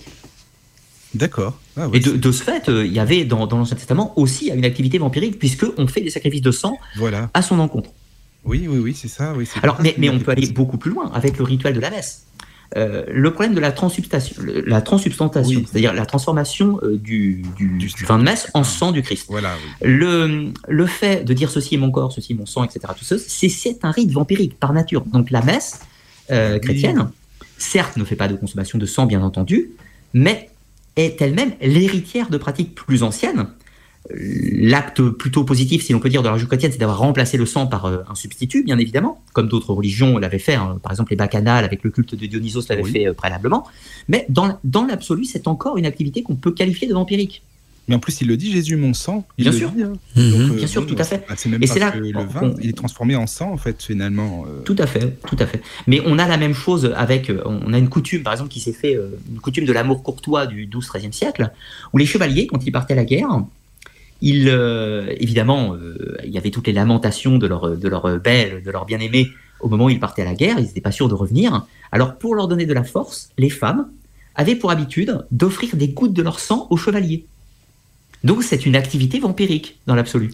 Évidemment, le, chevalier n'est pas un vampire, mais on, avait des rituels de transmission du sang, parce que c'est une sorte de transmission de force, de l'énergie vitale, du pouvoir sexuel, encore une fois, bien, entendu, hein, qu'on retrouve un petit peu partout.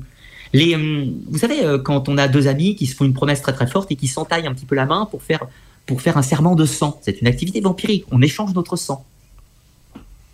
Mhm. Tout, tout à fait. Tiens, et, et à travers l'histoire de l'humanité, est-ce qu'on a pu retrouver donc des, des traces ou des preuves de, de l'existence des vampires? Parce qu'on parle de, vampirisme, tout ça, et on en parle même des, des morts vivants. Hein, donc euh, le phénomène zombie ressemble très fort à ça aussi, parce qu'on dit que quand on est mordu par un zombie, on peut devenir zombie aussi. Et donc, est-ce qu'on a retrouvé des traces, euh, à part des écrits, ou peut-être aussi, ou, autre chose? Parce que j'ai entendu parler aussi que dans certaines tombes, on a retrouvé donc des, des morts qui avaient été enterrés avec une pierre euh, dans la bouche pour éviter justement qu'ils mordaient les, les autres personnes. Donc euh, et qu'on pense que ce sont donc euh, peut-être la dépouille d'un vampire. Est-ce qu'il existe vraiment des preuves euh, qui, qui peuvent relater donc de l'existence d'une forme de vampirisme quelconque dans l'histoire de l'humanité ou, ou pas?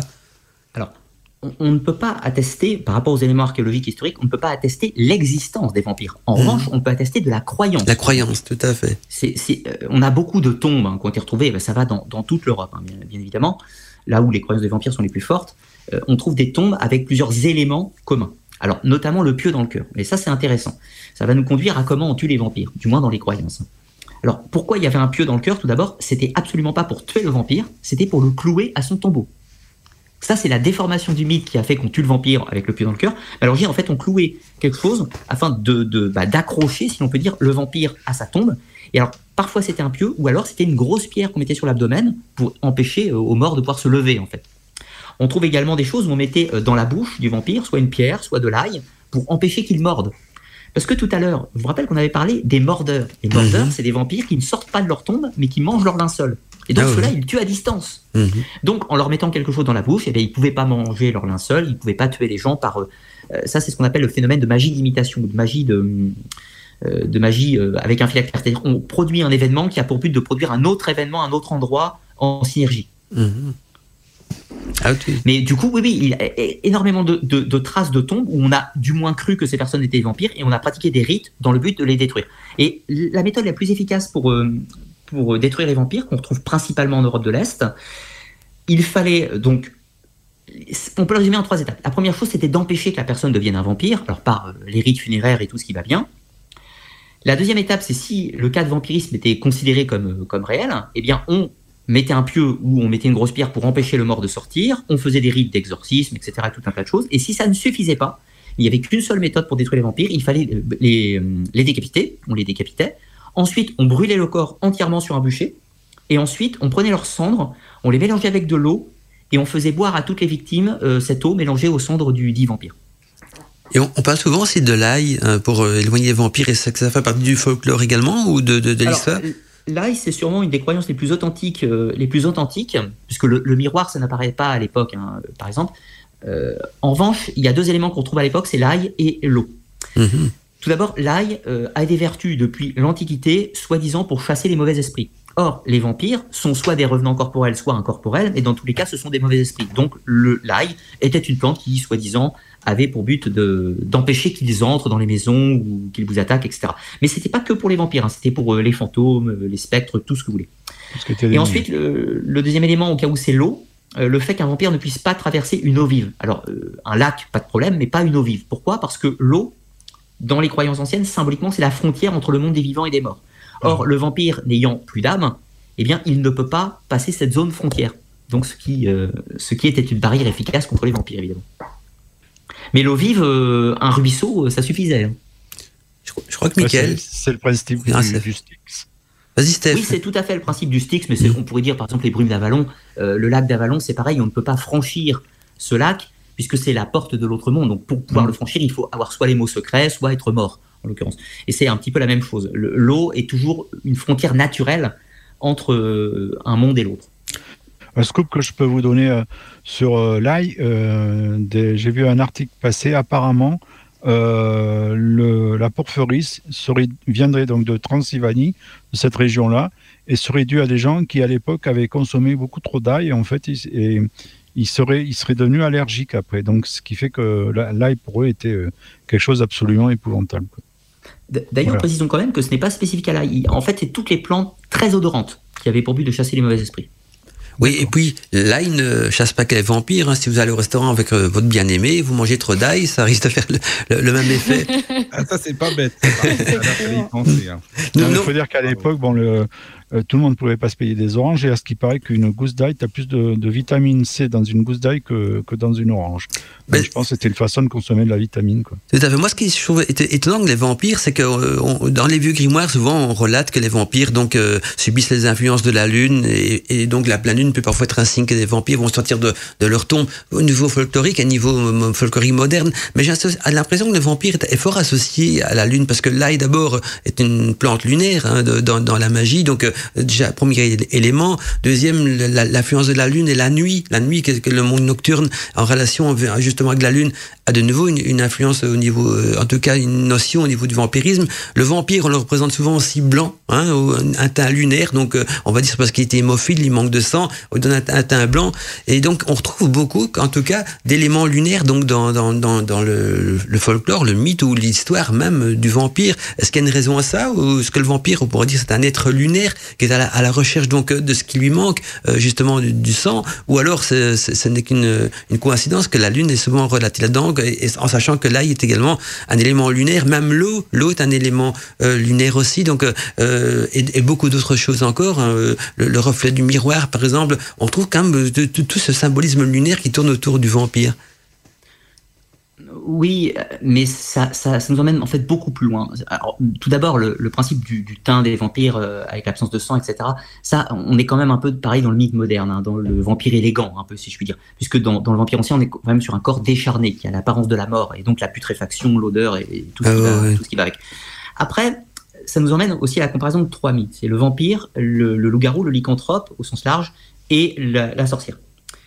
Tout à l'heure, quand on parlait un petit peu de la malmort et des gens qui devenaient vampires, il faut préciser qu'un sorcier a, a d'immenses probabilités de devenir vampire après sa mort, et un- une personne qui est un lycanthrope, mais un lycanthrope est fondamentalement un sorcier dans les croyances anciennes, ancienne, eh bien, ce dernier a de fortes chances de devenir un vampire après sa mort. Donc, ces mythes sont assez proches, si on peut dire. Et puis, on a même des mythes qui regroupent les trois, avec, par exemple, en France, le Warlou. Le Warlou, c'est une créature qui a le pouvoir de métamorphose, euh, comme la lycanthropie, mais qui est un vampire puisqu'il se nourrit de sang et qui a des pouvoirs de, sorcellerie. Donc, euh, on a le combo, si je puis dire. Créatures les plus terrifiantes du folklore, euh, du folklore ancien. le rapport à la Lune, la Lune, c'est le monde de l'occulte. Ça a toujours été depuis la nuit des temps. Évidemment, c'est surtout la, lune, et donc la nuit, c'est l'absence du soleil. Or, même si on est dans un monde chrétien, le soleil est quand même le symbole christique, par essence. Or, le moment où le soleil n'est pas là, c'est le moment de l'absence du pouvoir christique, et donc de l'absence du dieu de la lumière, si je puis dire. Donc, euh, quand le chat n'est pas là, les souris dansent, mmh. et donc l'absence du soleil engendre le réveil potentiel des forces du mal. Là, euh, pour faire une petite comparaison, pour aller chez les mythes aztèques, les mythes aztèques, euh, quand le soleil était absent, personne ne sortait. C'était absolument terrifiant, le monde de la nuit. Plus, plus proche, en France, dans les Pyrénées, le monde de la nuit était absolument considéré comme terrifiant. Les jeunes filles ne sortaient pas la nuit de peur de se faire enlever par le diable. Donc la nuit a toujours été le moment inquiétant, le moment qui fait peur, et donc de ce fait a véhiculé euh, un lien proche avec les créatures, euh, les créatures obscures comme les vampires, les loups-garous et les sorciers qui font toujours leurs activités la nuit, bien évidemment, ah, hors de la vue du dieu christique ou du dieu solaire. Tout à fait. Et puis même, même les peurs infantiles, c'est souvent la nuit aussi, hein, qu'on on voit des monstres, des choses comme ça dans, sa chambre. La, nuit, j'ai l'impression que la peur de la nuit fait partie aussi de, l'inconscient collectif des, humains, parce que dans toutes les, littératures, dans toutes les cultures même, euh, il y a toujours cette crainte de la nuit qui, qui s'estompe parfois en grandissant, mais pas forcément. Elle peut se transformer aussi, peut-être plus en croyance euh, ou autre chose. Oui, puis il y a aussi un autre élément euh, qui, est sûrement plus modeste, mais c'est aussi la diabolisation de, la nuit au sens de la déesse, c'est-à-dire que par exemple, on prend un symbole comme Hécate, même Artémis ou Diane, etc., qui sont des divinités féminines, euh, et qui sont liées de près ou de loin au pouvoir dit magique au sens très large du terme, et donc qui de ce fait ont été diabolisées dans une religion plutôt patriarcale, et donc de ce fait qui donne un aspect euh, plus terrifiant encore à la nuit, lié aux forces féminines et lié à la sorcellerie. Ça peut également être un élément. Mhm, tout à fait. Est-ce qu'on peut les rattacher à la, fameuse déesse euh, indienne euh, Kali Oui, oui, on, peut, trouver des, comparaisons, bien sûr. Elle était déesse vampire, apparemment, elle buvait le sang. Oui, mais comme, à peu près euh, des divinités vampiriques, on a, par exemple, on peut citer de la même façon qu'Amazoth. Qu'Amazoth chez les, chez les Mayas, donc, euh, chez les Mayas, l'enfer, ça s'appelle le Xibalba, c'est le monde souterrain ou l'inframonde. Et puis, mm. dans un, étage euh, du, du, Xibalba, il y a une créature vampirique qui s'appelle Kamazos, qui est une sorte de chauve-souris vampirique, euh, de la même façon qui se nourrit de sang, comme Kali, ou comme d'autres divinités, d'autres divinités à travers le monde. Partout, hein. On a Sekhmet, hein, Sekhmet en, Égypte, qui se nourrit de sang aussi, de la même façon. On, en trouve partout, en fin de compte, hein, vraiment. Oui, invariant. C'est ça, ouais, ouais, ouais. J'ai une question. Euh, en fait, Sofiane euh, nous a posé une question sur le chat de savoir euh, si Elisabeth II était un vampire. Et ma question, c'était est-ce que dans, dans l'histoire, il y a eu des, comment dire, des suppositions par rapport à des personnages historiques qui auraient pu être des vampires? Donc des vampires vivants, du coup Oui. Alors, des, des, vampires vivants, ça c'est intéressant parce qu'on trouve, on trouve cette image en fait. C'est pareil, on va différencier le vampire de l'activité vampirique. Un vampire, c'est un mort, donc forcément un mort vivant et qui vient se nourrir possiblement du sang des vivants. Là, pas de personnage comme Elisabeth II ou quoi que ce soit. En revanche, activité vampirique, euh, eh bien, on a si un sorcier fait du cannibalisme ou se nourrit de sang, il a une activité vampirique. On a cité, euh, ça c'est une histoire connue, celui de Erzabeth Báthory en, Hongrie, donc qui a été considéré comme un vampire, alors pas, pas, pas forcément de son époque, hein, mais euh, au XXe siècle par euh, Valentine Penrose qui écrit son roman La Comtesse sanglante. Mais Elisabeth Bathory prenait soi-disant des bains de sang, etc. Tout ça. On ne dit pas qu'elle le consommait, mais elle a une activité dite vampirique liée avec le sang. Mais c'était pas un vampire stricto sensu. Ensuite, si des personnes ont des activités de consommation de sang, quelles qu'elles soient, pourquoi pas On peut dire qu'elles ont des activités vampiriques. Euh, en Roumanie, dans les temps anciens, on employait le terme de moroi pour parler des vampires vivants. En fait, le moroi, c'est quoi? Prendre trois termes en, Roumanie, il y a énormément de termes pour parler euh, des vampires. Euh, on va trouver tout d'abord le Nosferat, le Nosferat ou Nosferatu, ça veut dire un revenant sous forme générique. Ensuite, on va trouver le Strigoi. Le Strigoi, c'est un sorcier qui est mort et qui est devenu vampire. Ensuite, on a le Moroi. Eh bien, c'est un sorcier qui est vivant, mais qui a une activité vampirique. Ensuite, on va trouver le Dampire. Alors, Dampire, c'est quoi? C'est un enfant qui est né d'un de ses parents qui était Moroi.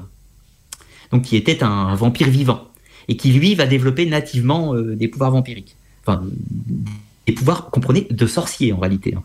Ensuite, on va trouver le Opir, le Oupir, qui lui est un mort en sursis. Donc euh, un mort vivant, c'est le, terme le plus proche en fait du vampire, d'où euh, Oupir, qui donnera vampire, bien évidemment. Et puis ensuite, on a aussi, oui, le, le Varkolachi. Le Varkolachi, alors lui, c'est un loup-garou vampire. Euh, encore, encore d'autres choses. Donc il y a énormément, énormément de termes et énormément de petites subdivisions, mais le vampire vivant en Roumanie, c'est une légende euh, auquel les gens ont cru à une époque. oui. Et encore aujourd'hui dans certains villages. Et il y a une raison pour qu'il y ait autant de définitions de vampires. euh, Ah oui, mais c'était dire. En fait, c'était pareil chez nous. C'était pareil chez nous. C'est-à-dire qu'aujourd'hui, on a tout regroupé dans un terme unique. Mais c'est comme, par exemple, si, hum, si on prend, par exemple, les fées, ou le petit peuple, euh, comme on l'appelle en Bretagne. Aujourd'hui, on emploie fées pour énormément, énormément de créatures. Mais en réalité, il y a des, des- des dizaines et des dizaines de sous-catégories qui définissent des, des esprits ou des entités particulières. Donc aujourd'hui, on dit petit peuple, mais ça, à l'époque, c'était très, très, très, très volatile, avec des termes variables, bien sûr. D'accord. Donc c'est pareil avec le vampire. Le vampire, dans sa forme moderne, est un agrégat de plusieurs mythes, et notamment, à mon sens, de divinités antiques qui ont formé la, la figure actuelle du vampire. Le fait qu'on ait un aristocrate élégant, euh, on est beaucoup plus proche, encore une fois, d'une divinité ou d'un être, euh, une sorte de héros grec, hein, dans, dans le- dans le sens malveillant, bien entendu, euh, que, que d'un vampire au sens des légendes, bien sûr. Mais après, les vampires, euh, enfin, excusez-moi, il y a des, des personnes qui sont euh, vampires et qui sont euh, haut placées, euh, que ce soit dans les loges ou autres. je sais pas. Et moi, du coup, on parle d'activité vampirique, du coup. Oui, oui, une activité vampirique, hein, qui font des sacrifices, même malheureusement d'humains, etc. Enfin voilà, quoi. Donc, il y, a- il y en a toujours. hein, je pense qu'il y en a toujours. Dans Ouais, les loges très connues, euh, il y en a, par exemple. C'est possible, mais du coup, ces personnes, euh, si on prenait, euh, si on tentait de les comparer avec les mythes anciens, Oui. si on avait une personne bien vivante, qui a une activité malveillante, éventuellement euh, dite occulte, c'est-à-dire avec sorcellerie et éventuellement consommation de sang, si on employait un terme ancien, on dirait que c'est un moroi.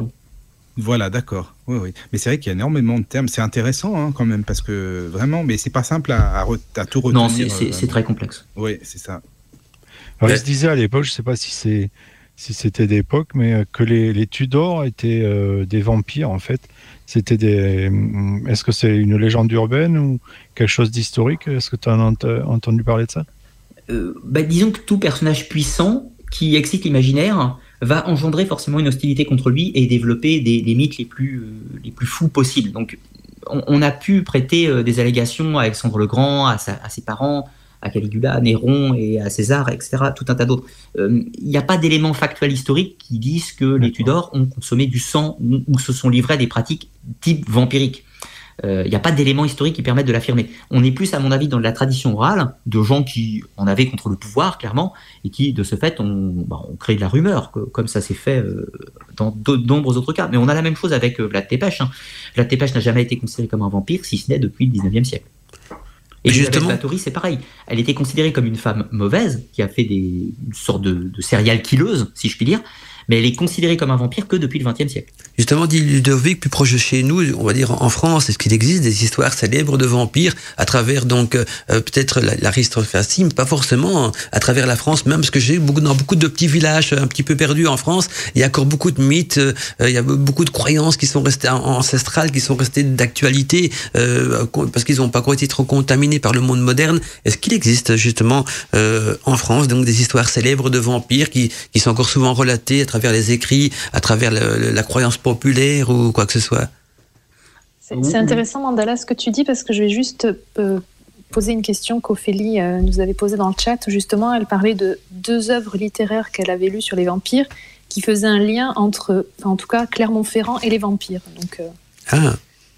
Et justement, est-ce que, quelqu'un pourrait me dire un petit peu au niveau de Clermont-Ferrand, pourrait peut-être donner un exemple d'une histoire, célèbre ou quoi? Donc dans cette région-là, on va dire qu'il y a, toujours des, bruits, des, histoires qu'on peut peut-être raconter, raconter le soir au coin du feu, hein, quand on n'a pas envie de regarder la TV, parce que dans ces petits villages-là, il y a peut-être parfois encore des réunions de famille, des réunions entre, amis, tout ça, et qu'on relate, qu'on faisait donc de, les anciens, des histoires étranges que euh, peut-être même à se glacer le sang, parce que le vampirisme, ça, c'est un petit peu des histoires qui font peur, on peut les mettre dans ces catégories-là, et j'aimerais bien justement si peut aussi quelqu'un d'entre vous pourrait peut-être relater quelques histoires donc de vampirisme euh, qui, qui, qui, encore dans, certaines régions de la France et qui ont fait parler d'eux, en tout cas, euh, ils sont considérés comme, comme célèbres.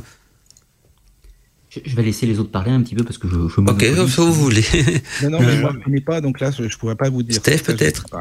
Je sais pas, Steph qui connaît pas mal d'histoires donc euh, des, coins, des coins un petit peu perdus de la France. En Corée, peut-être Steph, parce qu'il y a euh, des, des histoires de, de vampires. Non, à pour point comme ça, il n'y a, y a, rien qui me vient en tête. Il y a, bon, il y avait l'histoire là du, du, fameux frère d'Élisabeth Ier d'Angleterre, qui était soi-disant vampire, qui aurait été, qui aurait été revu euh, après sa mort, etc. Mais ça, c'est la seule chose dont j'avais entendu parler. En France, non, je vois rien de, qui est rattaché historiquement, euh, ni, ni dans les légendes locales. Hein. Mm-hmm. Bon, euh, en Corrèze, c'était surtout la, la sorcellerie du feu avec les forgerons et tout ça. Bon, mais rien de. Non, les vampires sont pas très à la mode dans nos régions. Peut-être il y a Rose, alors euh, dans le chat, il y a peut-être des, des, des, auditeurs qui auraient des histoires, ont entendu euh, oui une histoire donc de, euh, de, de, leur village, de, leur coin où ils habitent ou, ou quoi que ce soit. Parce que je me c'est une question qui me relupine en tout cas. Est-ce que dans les croyances populaires donc de certaines régions retirées de France, euh, la, la, la, croyance ou, ou, la peur des vampires a persisté à travers le temps, surtout donc dans notre époque moderne hein, où tout est informatisé, tout ça, mais euh, quand on regarde les grandes villes, peut-être moins, mais il y a des, je suis sûr qu'il y a des petits villages euh, perdus dans les montagnes et tout ça, où il y a encore beaucoup de croyances très populaires qui, qui, euh, qui, qui, font couler de, de, de l'encre, ou en tout cas des discussions autour du feu. Alors, Là, pour l'instant, que... sur le chat, il n'y a, a, rien, pardon. Ah S'il y a quelque chose, je vous le dirai. Que, apparemment en France, euh, ce qui euh, pendant longtemps bien marché, c'était le, le sorcier et le loup-garou. Hein. C'est ah, ouais. quelque chose de très français. Quoi qu'on n'est pas loin du vampirisme aussi, hein, donc d'après ce qu'on a pu voir oui, ce soir. Ils buvaient du sang, ils consommaient, euh, donc voilà, etc. Mmh. L'absence des vampires en, en, France, elle en fait assez, assez explicable. Alors, il, y a des cas. Hein. Alors, si on parle tout d'abord pas de vampires, mais d'activités vampiriques, on pourrait citer le plus célèbre, c'est le vampire de Montmartre. Euh, qui s'est passé, euh, je ne voudrais pas dire de bêtises sur les dates, mais il me semble qu'on est au 19e siècle, où on a un serial killer qui a, qui a eu des activités dites vampiriques, euh, etc., ah ouais. qui, qui, était un humain bien réel, bien sûr. Ah euh, c'est la, la, plus connue qui me vient en, en, tête. Il y a eu quelques autres histoires, il y en a eu en Provence aussi, il faudrait que je retrouve le terme, j'essaierai de la marquer après émission pour la retrouver. En revanche, euh, si on ne trouve pas de vampire en France, c'est parce que on ne cherche pas, enfin, on cherche le vampire tel qu'on l'entend aujourd'hui. Mais si on remonte à toutes les subdivisions du vampire, on va en trouver énormément, en revanche. Euh, la plus connue, c'est le croque-mitaine. Le croque-mitaine, c'est une sorte de créature plus ou moins vampirique qui attaque et qui va avoir des subdivisions partout en France sous des termes variables. Par exemple, euh, une créature de type croque-mitaine qu'on va retrouver dans, les Pyrénées, c'est la masca. La masca, c'est une sorte de sorcière, un peu fantôme et un peu vampire à la fois, un petit peu tout. Et ça, on a encore dans des villages des croyances euh, où on appelle la masca pour faire peur aux enfants. Ensuite, on va voir le plus célèbre, c'est le cauchemar. Le cauchemar, alors là, c'est un revenant qui n'est pas corporel, mais qui est euh, fantomatique, qui vient la nuit il a les pouvoirs très proches de Dracula, puisqu'il il se transforme en brume, c'est-à-dire il se fait tout petit pour passer par les serrures. Il reprend sa forme, il vient se poser sur le corps de l'individu pendant la nuit. Là, il prend une forme qu'on pourrait considérer comme corporelle et il pèse. Le cauchemar, ça veut dire celui qui pèse lourd, celui qui appuie fort sur le ventre. Donc, le cauchemar, ce qui provoque la terreur nocturne, hein, dans les croyances anciennes, on pensait que c'était une sorte de créature qui venait s'appuyer sur vous et vous prendre votre énergie vitale, donc un vampire. Et les cauchemars, on en a dans toutes les régions de France. Mmh, tout à fait. Sous, sous, des noms variables, hein, le coquemar, le cauchemar, euh, euh, d'autres noms encore que j'ai plus en tête, mais il y en a partout.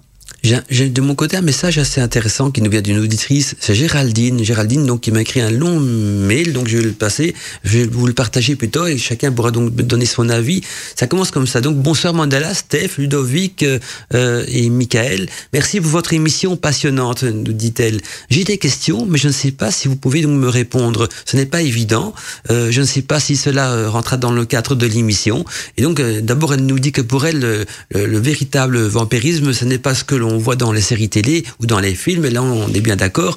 Et donc sa question, enfin il y en a je crois qu'il y en a plusieurs à travers tout ça, sont les suivants. D'abord elle nous demande, est-ce que vous connaissez donc ce qu'on appelle le vampire magique, euh, le vampire magique, mais, mais donc euh, magique c'est M-A-G-I-C-K, magique. Euh, est-ce que vous en avez déjà entendu parler? Alors elle poursuit son message en disant, donc c'est une multitude de pratiques et de, de praticiens qui euh, pratiquent donc le vampire magique. Plus précisément, donc dit-elle, donc c'est une forme de vampirisme à distance, mais pas uniquement, euh, ce sont des personnes donc qui se nourrissent de votre énergie vitale à travers des rêves notamment, et c'est lié donc euh, à des pratiques magiques. Et cela donc peut euh, aussi être du vampirisme sexuel parfois. Elle nous dit également donc qu'Arnaud Arnaud donc Tully en parle un petit peu dans son livre, le livre qui porte le nom donc de vampirisme énergétique, identification et protection. Alors elle nous demande donc s'il existe des groupes ou des sociétés ou des personnes qui pratiquent et font donc ce genre de choses, donc le vampire magique. Et alors, euh, elle dit qu'elle a subi donc cela pendant des années, un vampirisme puissant, nous dit-elle, une personne donc faisant partie de ces groupes, d'un de ces groupes donc euh, de pratiques de vampires magiques. Alors, elle, Géraldine nous dit également que qu'elle a réellement vécu et peu de personnes connaissent réellement donc le sujet ou même comprennent cela ou, ou ne me comprennent pas du tel, ne comprennent pas ces choses, ou ne prennent pas ces choses au sérieux. Et donc, elle est un petit peu un cri de désespoir qu'elle nous donne Géraldine parce que elle nous demande donc comment pouvoir s'en protéger réellement. Elle nous dit qu'elle a également eu donc des entités succubes venant donc euh, la voir dans son sommeil et se nourrissant de ses énergies. Et donc, comment se protéger de ces choses-là nous demande Géraldine. Merci d'avance si vous pouvez donc euh, m'apporter quelques réponses ou éclaircissements. Merci pour votre émission, Géraldine. Donc euh, voilà, c'est un message assez long. Alors, je reviens donc un petit peu à sa question principale. Le, le, vampire magique, c'est une, pratique, en tout cas, apparemment, qui est une pratique de, travail à distance. Hein, euh, est une manière donc de, capturer ou de prendre, si j'ai bien compris, l'énergie vitale d'une personne à travers ses rêves, notamment. Donc, c'est lié à des pratiques magiques parfois aussi euh, à, des pratiques de magie, de magie sexuelle. Et par contre, pour au niveau des incubes, des succubes, je pourrais un jour lui en, euh, en Ça me fait penser Mandela. Ce qu'elle mhm. dit, euh, bah, Géraldine, déjà son mail, il est super intéressant. Merci Géraldine. Et euh, elle en parle d'ailleurs, les incubes et les succubes. Bah oui, parce que c'est quand même des personnes aussi qui prennent l'énergie. Bon, là, c'est pas des personnes, en l'occurrence, les incubes et les succubes, c'est des entités, mais ça peut être des personnes vivantes, comme elle dit, dans le monde de l'astral, évidemment, dans les rêves, qui se nourrissent de son énergie euh, qui viennent euh, simplement euh, bah, pour l'ennuyer aussi. Hein. Ça peut être des, cauchemars, ça peut être le matin, elle se réveille, elle est pas bien du tout, elle est, elle est fatiguée, elle est épuisée, elle sait pas pourquoi, ou alors elle peut être triste. J'imagine que oui, il y a des personnes comme ça qui se nourrissent de par, de par les rêves, de par le, monde astral en fait. Moi, je le vois plus comme ça. Mais est-ce que, est que quelqu'un d'entre vous a entendu parler de, cette pratique du vampire magique? Magique? Non, moi non, pas ça, non. non, du tout. Si, si, oui. Ah oui, Ludo, oui c'est une bonne question, en effet, assez complète. J'essaie de faire court. La magic, tout d'abord, CK, c'est euh, un terme défini par Lester Crowley au début XXe siècle. Euh, Lester Crowley quelques particularités. Tout d'abord, il a issu sa première formation occulte, ça vient de la Golden Dawn, dont on a cité tout à l'heure, euh, cité l'exemple tout à l'heure. Ensuite, il va développer son propre courant, euh, prendre en charge une autre organisation qui s'appelle l'Auto, l'Ordo Templis Orientis, qui se caractérise par sa magie sexuelle, magie rouge, si vous préférez. Or, Crowley, il va également s'initier à des pratiques plus orientales, notamment le tantrisme, etc., et le yoga.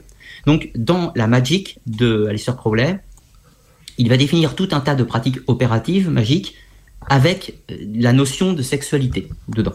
Donc, si sexualité, magie rouge. Peut-on à ce stade parler de vampirisme? Pas forcément. En revanche, si le but de l'opération magique est de ponctionner l'énergie d'une autre personne, d'une personne tierce, présente ou à distance, on peut parler d'activité vampirique. On ne peut pas parler de vampire, on est bien d'accord. On ne peut pas parler de vampire au sens légendaire. En revanche, on peut parler d'une activité à caractère vampirique. Or, pour aller plus loin, c'est quelque chose qu'on va retrouver bien avant l'Easter Crowley. Et ça, on en avait touché un mot dans, l'émission précédente sur on parlait de l'âme et de l'esprit. Dans les croyances anciennes, c'est un mythe invariant. On retrouve la tripartition de l'être âme, esprit, corps. Or, pour les personnes à cette époque, les sorciers avaient la capacité de projeter leur, euh, leur esprit, leur corps astral, si vous préférez, de projeter leur esprit hors de leur corps. Ce corps astral, il pouvait prendre une forme animale ou garder leur forme humaine.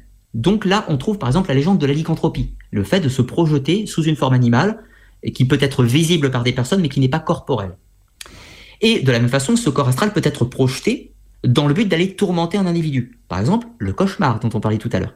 Peut-être qu'un cauchemar n'est pas un mort vivant, qui sort de son tombeau. Peut-être que le cauchemar, c'est un sorcier qui projette son esprit pour tourmenter le dormeur. Donc dans ce cas-là, comme le cauchemar qui ponctionne l'énergie vitale, si un sorcier projette son corps astral pour ponctionner l'énergie vitale d'un autre individu, on parle d'une activité vampirique, bien entendu. Et donc pour une personne qui est bien vivante.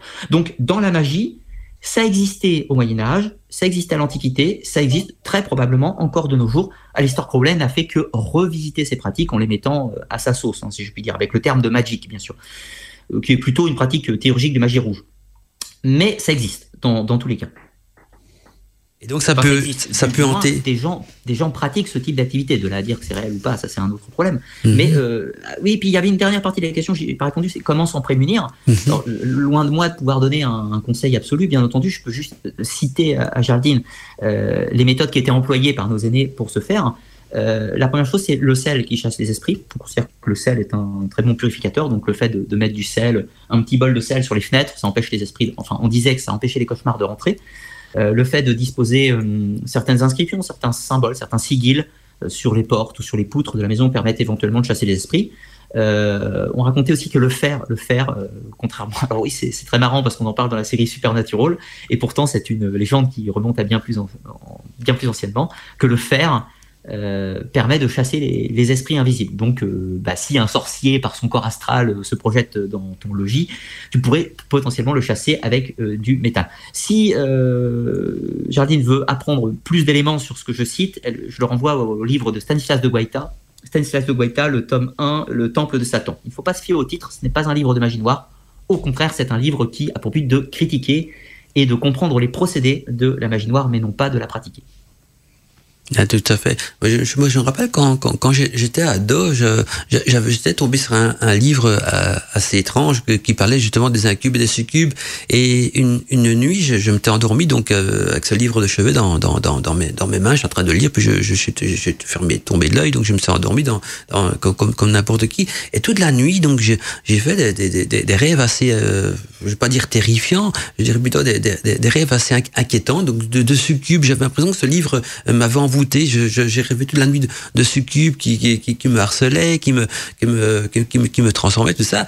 Et je, je crois j'étais dans la croyance. Je me suis débarrassé de ce livre. Je pense même que je, je l'ai brûlé parce que euh, et puis j'en ai plus jamais rêvé. Donc euh, je me suis, je m'en suis débarrassé un petit peu euh, en, en brûlant le livre qui avait déclenché ce- ce- ces rêves-là en moi. Je crois que j'ai eu ça deux jours, deux jours consécutifs. Donc ce, ce livre sur mon, mon ma table de chevet et donc faire des rêves étranges en relation avec euh, une succube, toujours la même d'ailleurs. Et dès que j'ai brûlé ce livre, c'est fini. Ces rêves se sont estompés et ça remonte à loin. Je devais avoir 14 ans à l'époque, mais, ça m'a toujours marqué et, et j'ai jamais retrouvé ce bouquin. Mais je, je, je- même maintenant, à notre époque, je suis content de m'en être débarrassé, par exemple. Tu as peut-être eu affaire à ce qu'on appelle un grimoire phylactère ou un grimoire piégé. Hum, Ah, c'est possible, oui, parce que c'est un livre très ancien quand même. C'est pas un livre moderne d'imprimerie, c'est vraiment un livre euh, écrit à la main. Et j'ai toujours été passionné à faire des brocantes, des, aller dans des vieilles bibliothèques, euh, donner des coups de main, par exemple, pour, faire du rangement, tout ça. Et puis souvent, donc, quand on me demandait comment est-ce que voulait me, rétribuer, je voulais pas d'argent, je, je, vu un livre qui était intéressant, euh, j'essaie toujours de l'avoir pour moi. Et donc, c'est de cette manière-là que j'avais obtenu ce livre-là. Mais je m'en suis débarrassé parce que, euh, voilà, mes, mes nuits étaient tourmentées aussi. Et donc, ça commence, juste en, tombant sur un livre. Donc, euh, j'avais rien fait de mal pour ça. Mais ce livre m'avait, c'est un livre qui traitait justement, en plus donc de ce thème-là, il y avait pas, rien que de ça, bien sûr. Il traitait un petit peu de, vampirisme euh, sexuel, de ça. Et il y avait un passage euh, sur les incubes et les succubes. Et toutes les nuits, donc deux nuits consécutives, j'avais fait donc un rêve donc d'une succube qui était la même, le même visage. Même maintenant, avec du recul, je vois encore son visage dans, dans, dans ma tête, tellement que c'était c'était quelque chose de net. Ça m'avait perturbé. Je me rappelle que même à, l'école, je, euh, j'étais perturbé par tout ça. Et, tout s'est résolu en, en brûlant le livre. Euh, quelqu'un m'avait dit justement, brûle le livre, c'est ce livre qui t'a envoûté. J'avais 14 ans, donc j'étais pas encore du tout dans l'univers de la magie comme, comme je suis maintenant. Quoique mes parents, si, euh, c'était déjà, surtout ma mère était voyante et, ben, et un petit peu pratiquait de la magie aussi à l'époque. Mais, mais voilà, c'était parce que elle a toujours été un petit peu dans, avec un pied là-dedans, ça se voyait avec des plantes et compagnie. Mais donc, quand, en lisant le message de Géraldine, je me suis un petit peu retrouvé là-dedans. Et moi, ma solution, donc, était de brûler ce livre. Tu me disais, donc, Ludovic, été victime donc d'un livre, euh, je t'avais appris un terme qui, un- j'ai pas compris.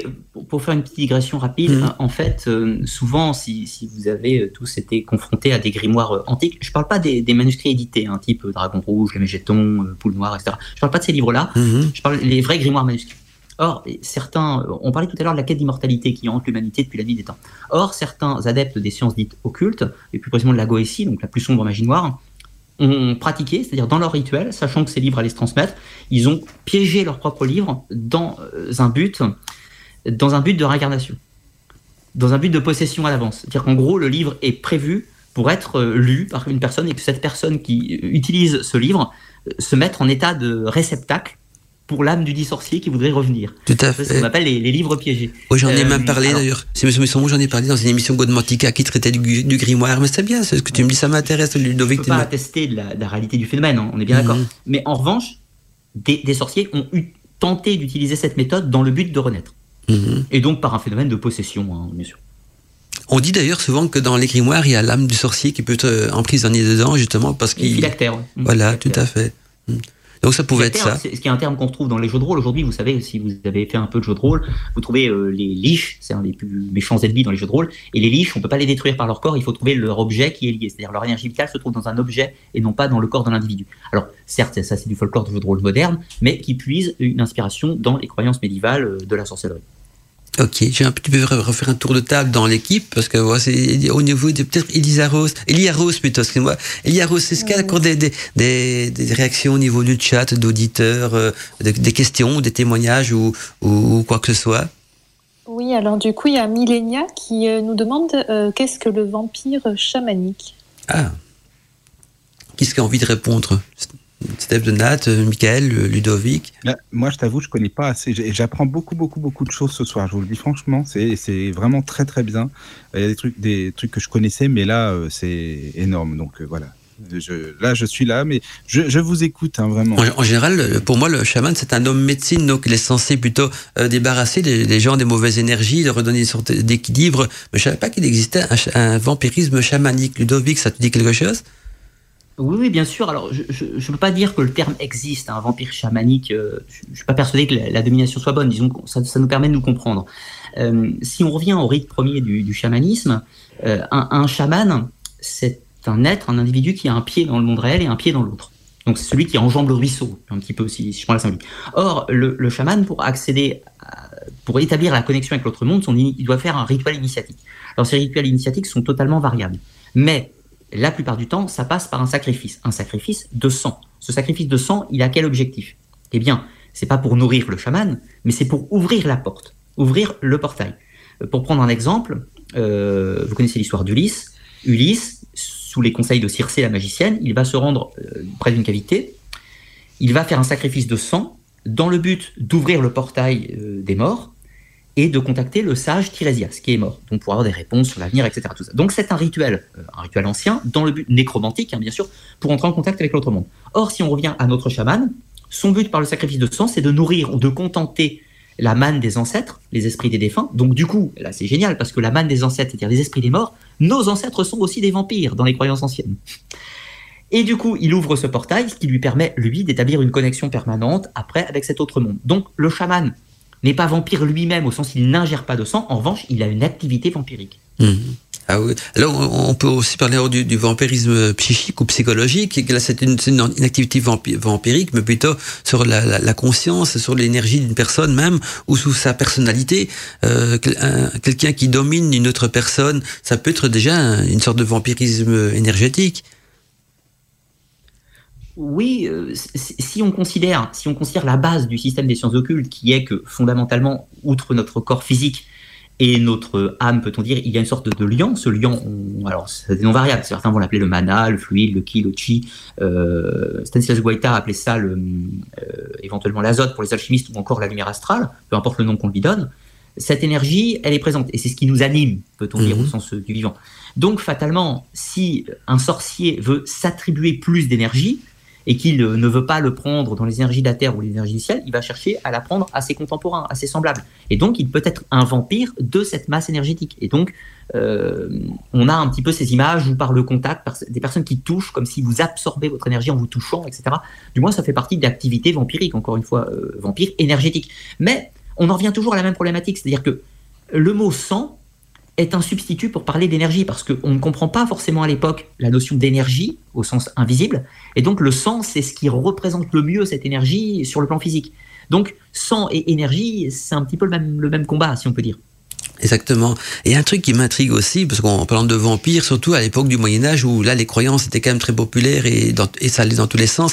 Un jour j'ai vu une photo sur internet qui me montrait le kit du parfait chasseur de vampires. Alors je voudrais savoir ce qu'il y a vraiment eu des chasseurs de vampires euh, au Moyen Âge ou dans d'autres périodes, donc des personnes où, leur métier était de chasser les vampires, de les euh, terrasser, de les déterrer peut-être même et d'enfoncer un ou un pieu dans le cœur ou, une pierre dans la bouche ou même euh, je, sais, les mettre en pleine lumière du jour. Je sais pas qu'est-ce qu'ils avaient comme moyen pour lutter contre ça, mais est-ce que là, est-ce qu'il y a eu vraiment des personnes qui avaient pour rôle, même si, c'était dans la croyance, donc des chasseurs de vampires, ou alors euh, le, fait de, de chasseur, du terme chasseur de vampires fait également partie du mythe? Alors euh, oui, évidemment, les chasseurs de vampires ont existé. Mmh. Alors là, vous imaginez donc le chasseur de vampires, vous imaginez le professeur Van Helsing, le bibliophile avec son chapeau, et sa, euh, et sa mallette et, son artillerie qui va pas avec. Très loin d'avoir le fouet et le pistolet comme Indiana Jones. Eh bien, les véritables chasseurs de vampires, habituellement, c'était des vieilles femmes. Ah. Alors là, je prends un exemple. c'est intéressant. C'est quand même un grand écart entre les deux. Le, le, le chasseur vrai, de, enfin, la chasseuse de vampires, la personne qui était préposée au rite vampirique, c'était souvent l'ancienne du village parce qu'elle en avait vu d'autres. Ah, oui. euh, les anciennes de village avaient 20-30 vampires à leur actif. Hein. Euh, et donc, l'ancienne, elle connaissait les prières, elle connaissait les rituels, elle connaissait les anciennes histoires, et elle connaissait toute la généalogie du village. Donc, elle savait qui pouvait potentiellement devenir vampire. Donc, euh, voyez-vous, quand il y avait les rites funéraires, et qu'il y avait un problème dans le village, et qu'une suspicion de vampirique, on allait voir l'ancienne, on lui demandait, à regarder un petit peu tout ça, regarder si c'était plutôt cohérent, et puis si jamais c'était cohérent, eh bien, elle guidait euh, les quelques villageois pour faire les rites, accomplir les rites de, purification ou d'exorcisme ou de destruction complète hein, avec le feu, la décollation et l'ingestion des cendres, etc. Donc habituellement, c'était plutôt les anciennes du village, bah, celles qui connaissaient les rites et la tradition. Hein. C'est, on a un petit peu la même chose pour faire un comparatif euh, où on avait les tempestaires. Les tempestaires, c'est les chasseurs d'orage. Les, ceux qui pouvaient altérer la météo. Et souvent, dans les villages, euh, dans, en France, hein, c'était souvent une vieille du village qui avait ses capacités, qui sonnait les cloches, qui déposait le rameau à certains endroits, qui exécutait certaines prières, qui lançait ses souliers vers l'orage pour le, chasser, en fait, tout simplement. Donc, c'est souvent des vieilles femmes qui, euh, étaient préposées euh, à combattre l'occulte. Alors, tu, parlais effectivement que c'était des, des personnes, enfin des, des, vieilles femmes, mais du coup, il y a quelqu'un dans le chat qui nous dit mais Buffy, dans la série Buffy contre les vampires, n'était pas une vieille femme. Et tout à fait, mais les exemples sont toujours possibles, bien entendu. En tout cas, on est loin du, de la caricature hein, du chasseur de vampires où on le voit dans, dans certains films. Il y a les chasseurs de fantômes, maintenant c'est une mode. Alors ouais, ça aussi. Je, je, reviens sur ce que Elia Rose a dit un tout petit instant, parce qu'on n'a pas parlé d'œuvres spécifiques hein, pour les, les, les, débunker ou les analyser, mais le cas Buffy est très intéressant parce qu'on n'est pas du tout dans, dans la série la plus ridicule sur les vampires. Pourquoi? Parce qu'elle a un côté assumé. Dans, euh, si, on, si on prenait le premier épisode de Buffy contre les vampires, euh, il est bien précisé que les vampires, c'est des démons. Ils n'ont plus d'âme. Donc l'âme, elle est partie, et c'est un démon qui a pris la place dans le corps. D'où leur aspect. On n'est pas on revendique pas une paternité avec le vampire euh, médiéval. On, re, on, on, recherche vraiment l'idée d'un vampire au sens assez moderne, euh, qui est en fait un démon qui, qui utilise le corps d'un mort. Mmh.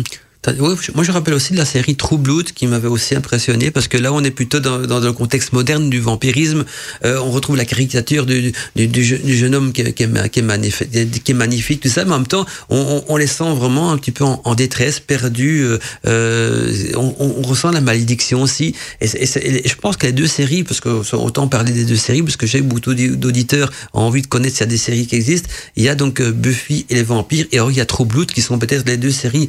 Euh, qui ont été les plus populaires euh, par rapport donc euh, au vampirisme ou vous en connaissez peut-être d'autres qu'on pourrait partager aux auditeurs?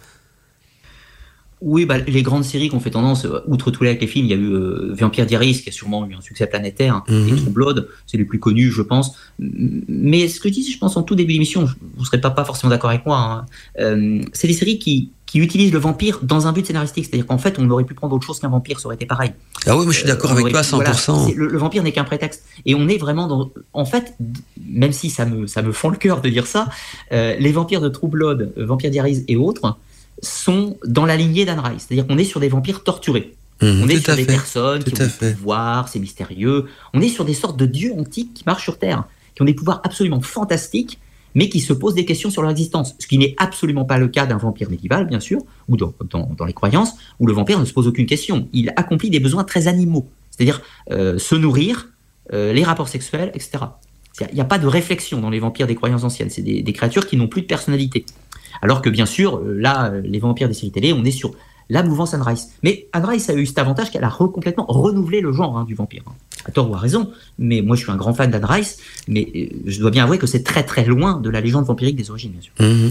Alors je- après j'ai envie de poser la question à, tous les à tous les quatre. C'est assez tordu. Je vous dis c'est une question assez tordue, mais vous allez vous comprendre pourquoi. Quand on réfléchit, donc euh, on va partir peut-être maintenant à partir de l'époque moderne des vampires, du comte Dracula et toutes des séries, tout ce qui est arrivé par après.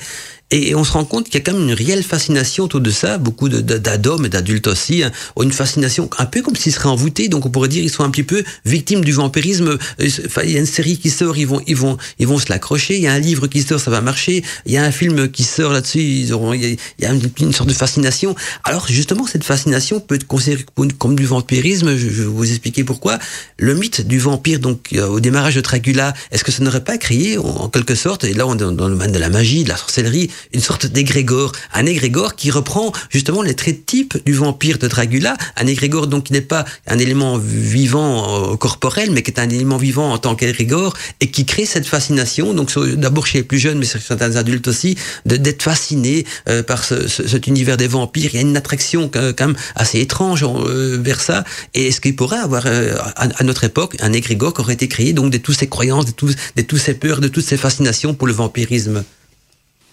Non, enfin moi, je, enfin moi je suis, c'est vrai que je suis euh, attirée par, euh, par euh, cet aspect-là du, vampirisme en fait euh, que j'ai pu voir dans les films ou lire dans les livres, ce côté romantique, ce côté romancé et magnétique.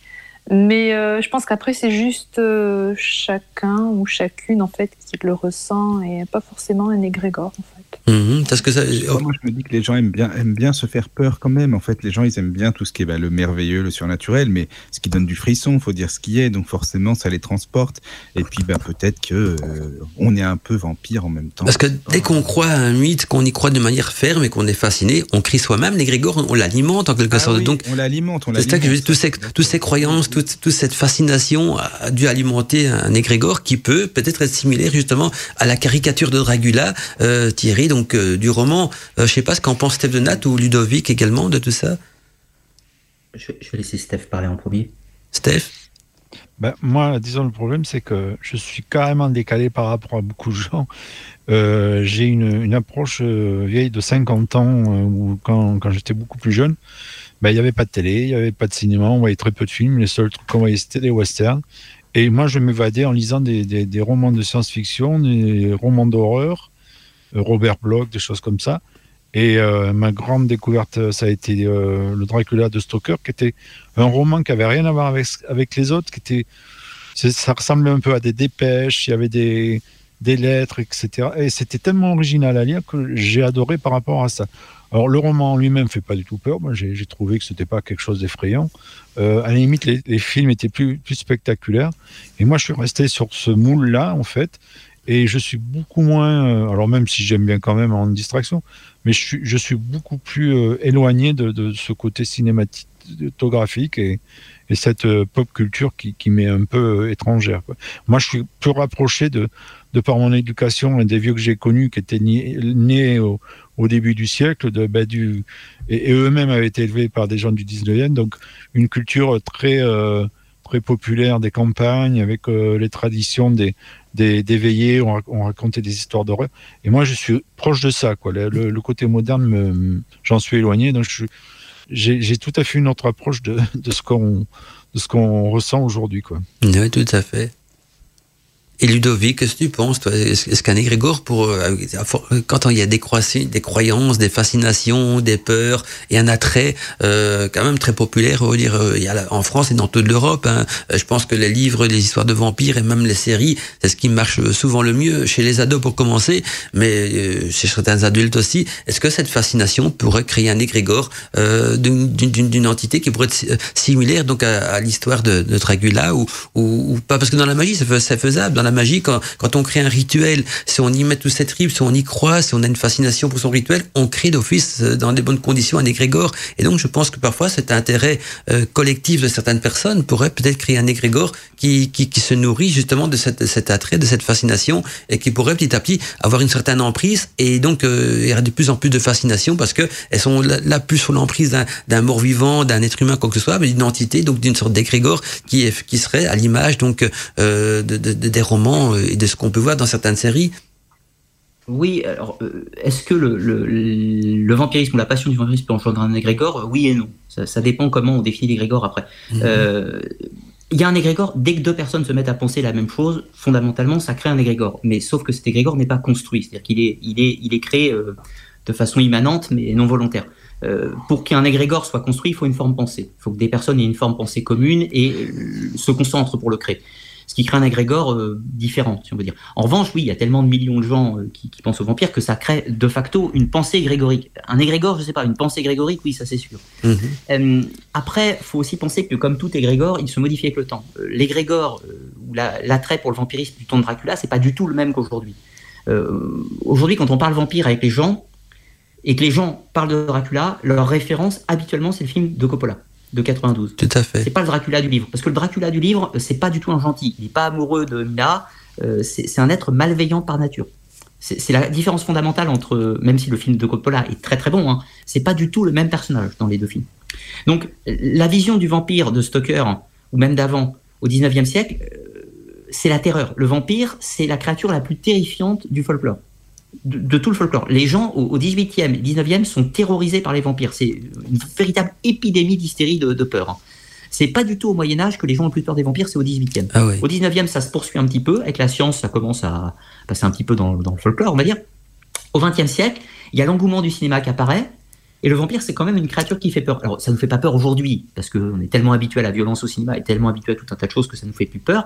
Mais quand les films de la Hammer sortent avec Christopher Lee, au début, c'est des films d'horreur ça peut sembler ridicule aujourd'hui, mais à l'époque, c'est des films d'horreur. Donc le vampire, c'est une créature qui fait peur. Et puis, encore une fois, il y a le basculement d'Anne Rice, années 80, où là, le vampire n'est plus une créature qui fait peur, c'est une créature merveilleuse, transgressive, qui a un attrait fascinant, une sorte d'aura magnétique un petit peu. Et donc l'égrégore, il change. C'est plus du tout le même visage. Mmh. Aujourd'hui, on a énormément de jeunes moi le premier, hein, dans les années 90, où je, je m'identifiais, je me serais identifié, on me dit tu vas être vampire, je dis ah oui carrément, je vais être vampire comme les stats quoi, comme les stats le vampire, mais pas mais pas comme Dracula.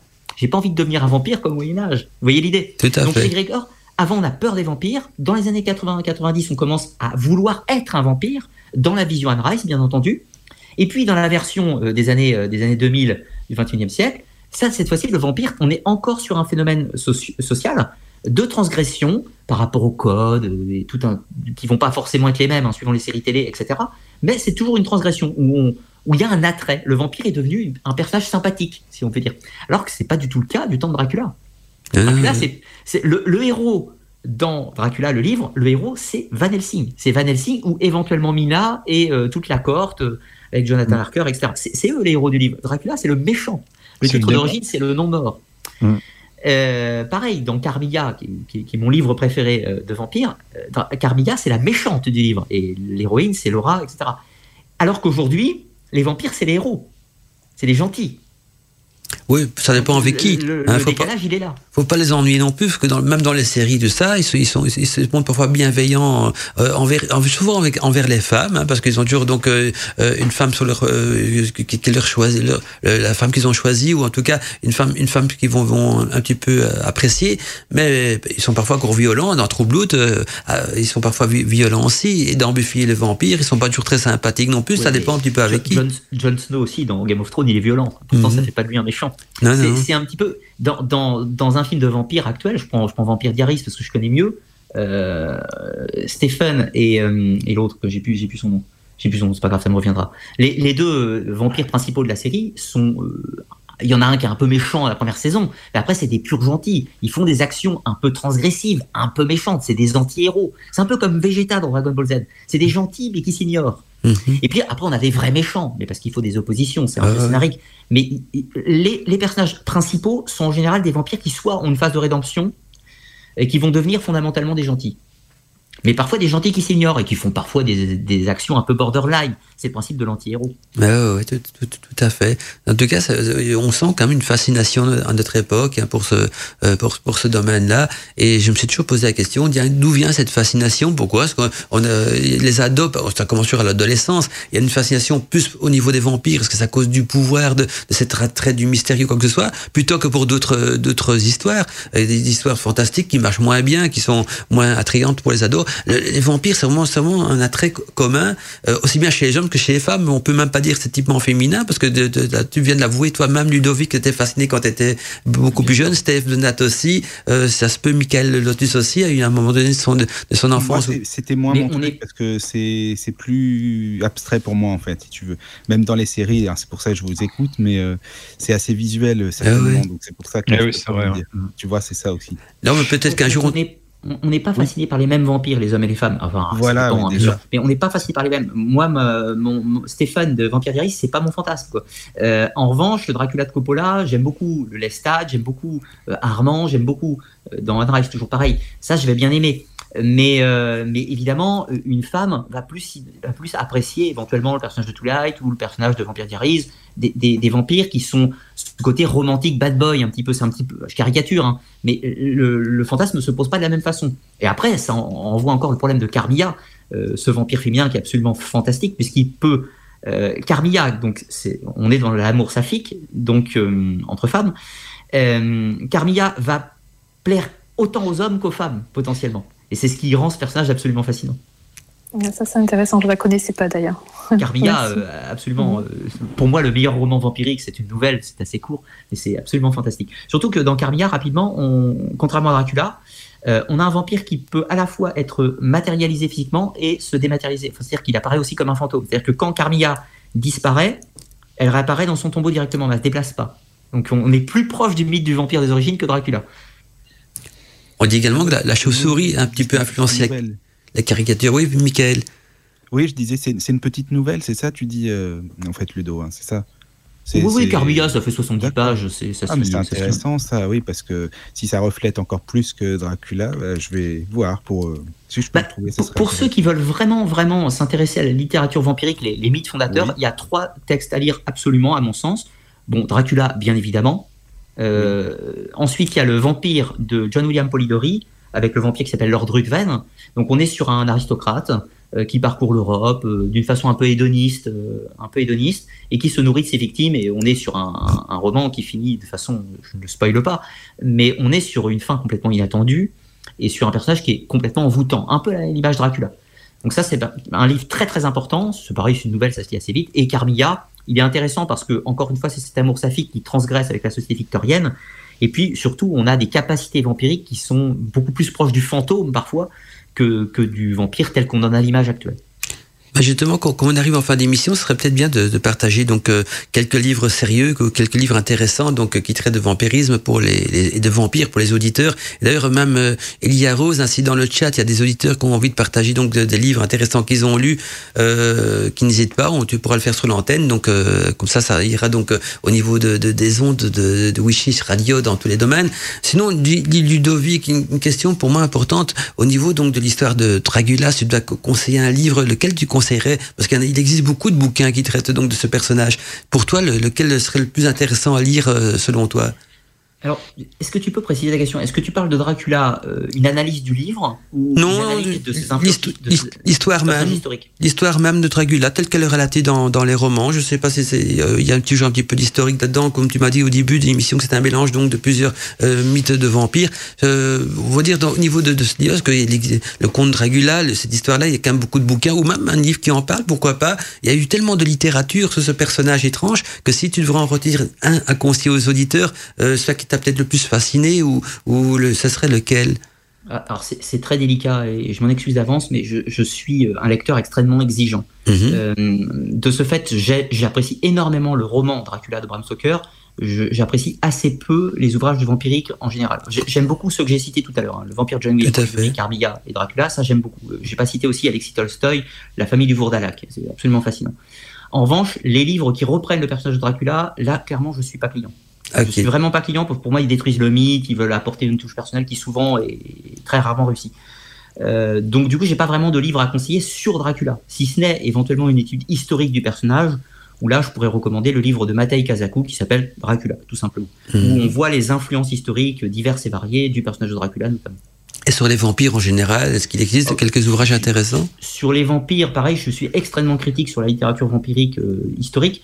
Euh, le livre, euh, en revanche, qui est la Bible des vampires au sens historique, c'est le livre de Claude Lecouteux, Histoire des vampires ou Autopsie du mythe, qui est, qui est, à, mon, à mon sens le livre le plus efficace et le plus sérieux sur la question historique des vampires.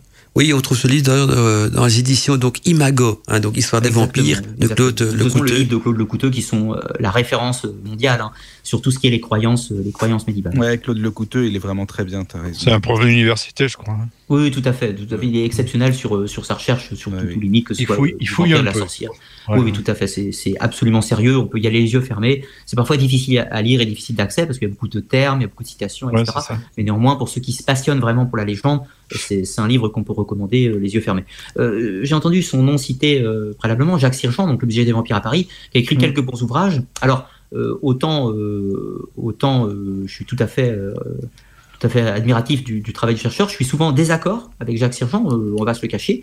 Néanmoins, euh, toutes les idées sont intéressantes et le désaccord est constructif, qui a fait quelques bons livres dont je partage pas forcément les opinions, mais qui est tout à fait intéressant pour l'étude. Notamment, je pense à euh, Anges, démons et vampires, les combattants, les combattants de l'ombre, qui est à mon sens un bon livre, même si je partage pas, euh, partage pas le raisonnement.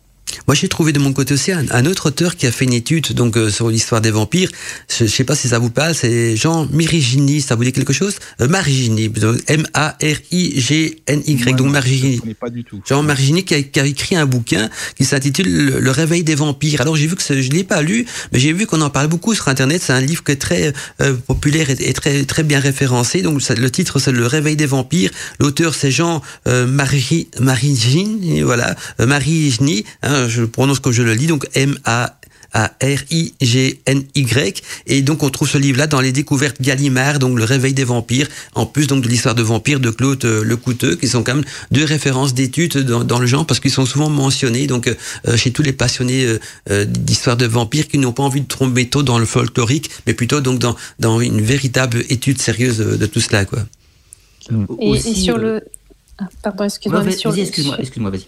Sur le chat, euh, Géraldine nous parlait aussi euh, du, du joyau des sept étoiles de Bram Stoker. Et Ophélie nous a mis plusieurs liens en fait dans le chat euh, de, de livres, euh, et dont euh, La Maison du Vampire, si je dis pas bê- bête bêtise, c'est Vierek, il me semble. Ah, ok. Une autre référence qu'on doit donner, alors là, là par contre, ça s'adresse aux, bibliophiles, c'est-à-dire aux gens qui veulent vraiment, vraiment, vraiment pousser l'étude du vampire, parce que c'est extrêmement difficile euh, à lire. C'est le livre, bien sûr, de Don Augustin Calmet, qui est sorti donc en 1746, et qui s'appelle Dissertation sur les apparitions des anges, des démons, des esprits, et sur les revenants et vampires de Hongrie, de Bohème, de Moravie et de Silésie qui a une nouvelle édition en 1759, à peu près le même titre. Ça, c'est pour, pour vraiment ceux qui veulent fouiller euh, assidûment le, le mythe des vampires, c'est l'ouvrage qu'il faut avoir. Alors, si vous pouvez pas l'avoir, vous n'avez pas de sous, vous avez du mal à le trouver. Oui, il est sur Gallica. disponible en PDF, voilà. Donc Bien ça sûr, permet. il, est, il est disponible sur Gallica parce qu'il a plus de 100 ans. Donc Voilà. c'est très très facilement trouvable. Euh, Et euh, là, bon, encore une fois, par contre, ça s'adresse, ça s'adresse à ceux qui sont plus que passionnés. Hein. C'est- Oui, je c'est très prévenir. Mais bon, la, la plupart, euh, c'est une enquête. de- Il y a énormément, énormément de témoignages et de légendes et de tous les faits vampiriques qui se sont déroulés euh, pendant les 16, 17e siècle et, et 18e, bien sûr. C'est tout à fait intéressant pour les passionnés du sujet. Quand on voit, il y a pas mal d'enquêtes, c'est vrai. Et toi aussi, hein, Ludovic, je crois, je pense que tu as fait quelques quelques vidéos qui traitent de- des vampires aussi sur ta chaîne euh, YouTube. Oui, oui, j'ai fait plusieurs vidéos qui traitent. euh, alors, j'ai traité euh, l'histoire du vampire de Highgate, donc l'histoire du vampire de Highgate. J'ai traité aussi le cas particulier des Strigoi, donc les Strigoi qui sont les vampires de Roumanie. Euh, J'ai fait une émission sur le mythe du vampire de façon plus générique, qui reprend un petit peu ce qu'on a fait ce soir. Euh, L'émission a un petit peu vieilli, donc bon, le, son et l'image sont pas de très très bonne qualité. J'en referai une un jour. Et je fais aussi une conférence sur les vampires, les sorcières et les loups-garous à Angers. Euh, si je ne dis pas de bêtises, c'est le 12 septembre au Angers Geekfest. Et je te disais également, donc, tu pourrais redonner pour les auditeurs qui ne connaissent pas encore donc les, coordonnées de ta chaîne YouTube et peut-être de ton site aussi, parce que je trouve que ton travail est passionnant. Donc, s'il y a des auditeurs qui, qui ont envie d'en savoir plus, comment est-ce qu'ils peuvent découvrir ta chaîne? Euh, Je sais que beaucoup de gens la connaissent, mais, mais voilà, je vais te laisser un petit peu en parler. Autant faire un peu de publicité aussi, hein, vu que tu as fait le plaisir de venir participer à notre émission. C'est l'occasion aussi de faire découvrir donc euh, ta, chaîne YouTube et ton site internet et tes activités aussi, donc à tous les auditeurs qui, qui, ne, qui ne connaissent peut-être pas encore. Je sais pas s'il y en a, mais on ne sait jamais.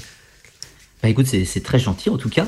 Euh, pour ceux qui ne connaissent pas, donc ma chaîne c'est Arcana, les mystères du monde. Vous trouvez facilement sur YouTube, hein, sur Google, vous tapez Arcana euh, et les mystères du monde derrière, euh, vous trouverez assez facilement.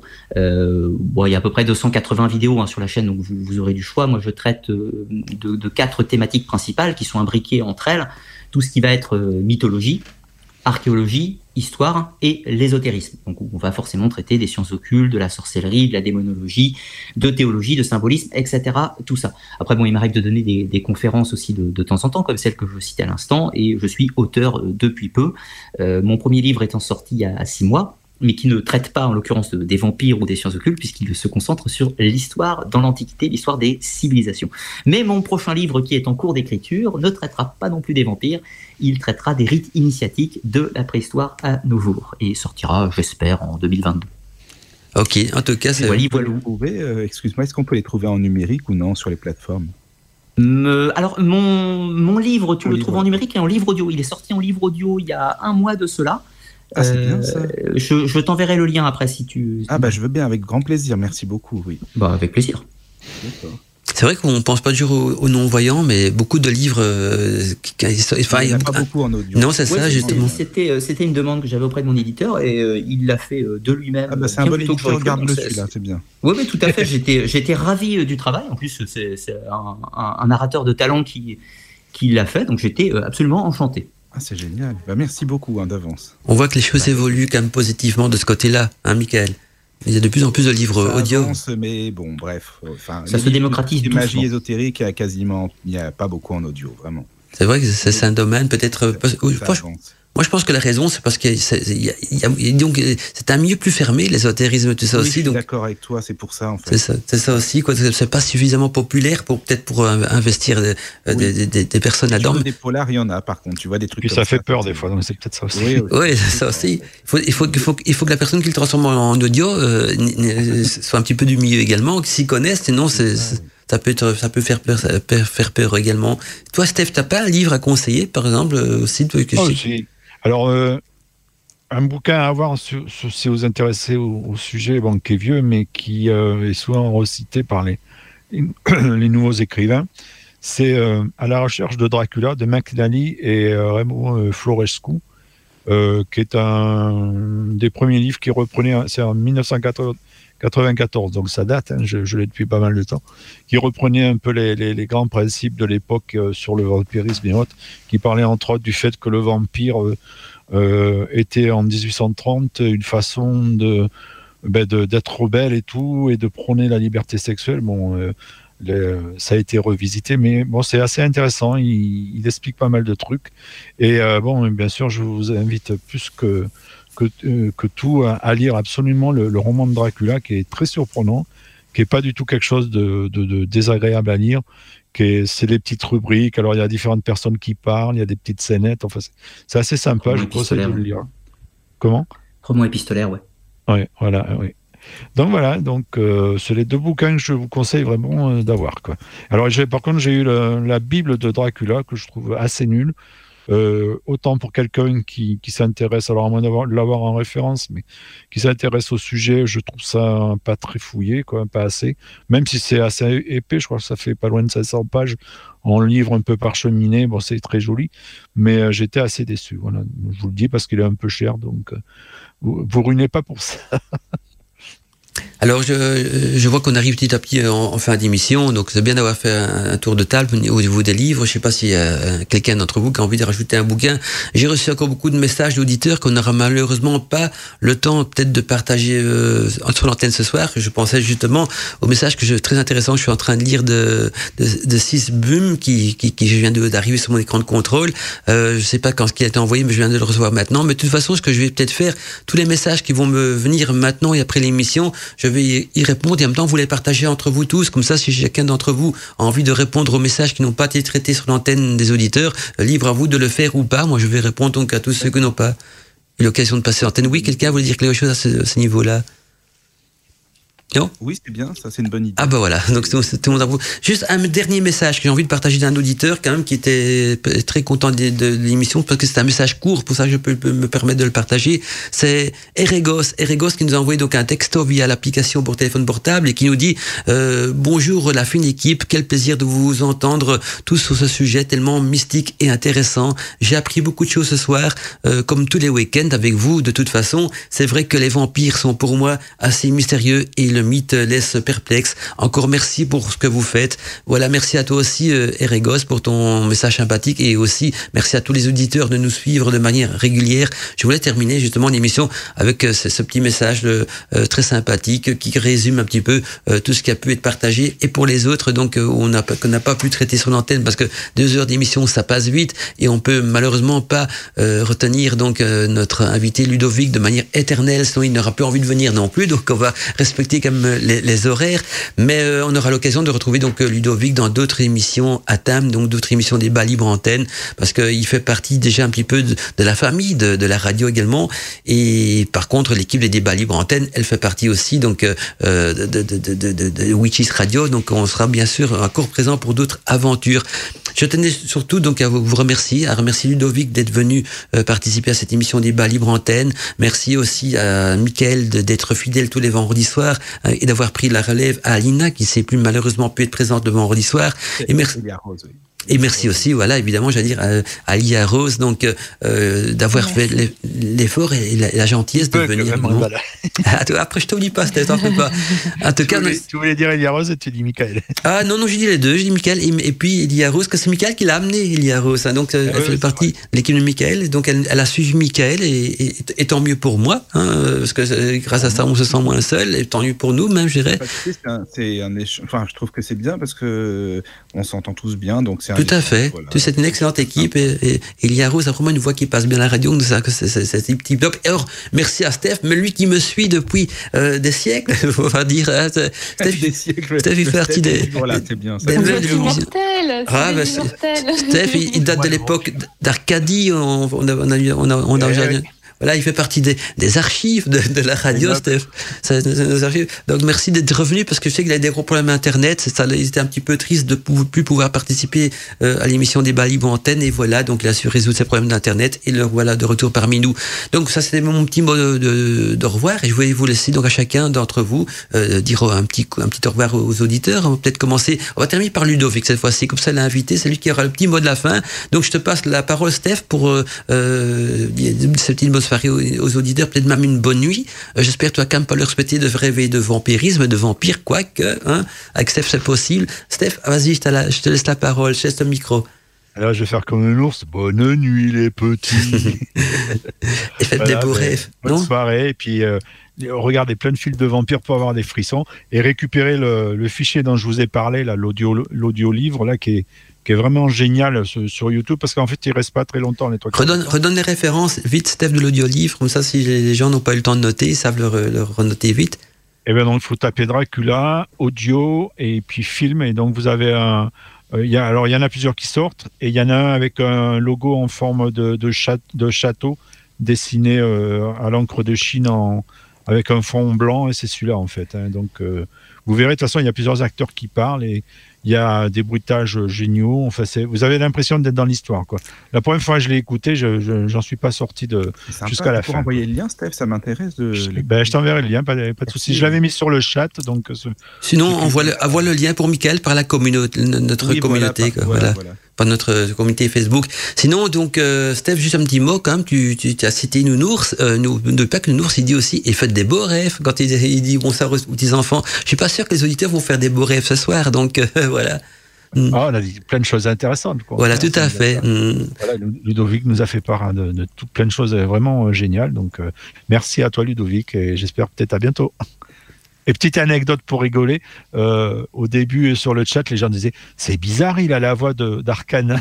Ah ben voilà, tout à fait, c'est la même voix. Il n'y a rien de bizarre à ça, c'est la même voix. C'est l'authentique voix d'Arcana. Tu vois, Ludovic, on te connaît plus par ta voix, par tes vidéos, que, que, là, tu, te fais découvrir aussi dans l'univers de, la radio. Eh bien, comme quoi, c'est un, une première, enfin une deuxième pour le Une deuxième, oui, oui, oui. Et alors, euh, Michael aussi, hein, comme Michael, le petit mot de la fin. Hein, euh, le Mot de la fin, bah, juste pour remercier tout le monde, bah, déjà Ludo en particulier, je te remercie beaucoup. Je te dis, depuis le temps que j'avais envie de faire une petite émission avec toi, eh bien, je suis servi, c'est très bien. Comme quoi, les demandes à l'univers, ça fonctionne.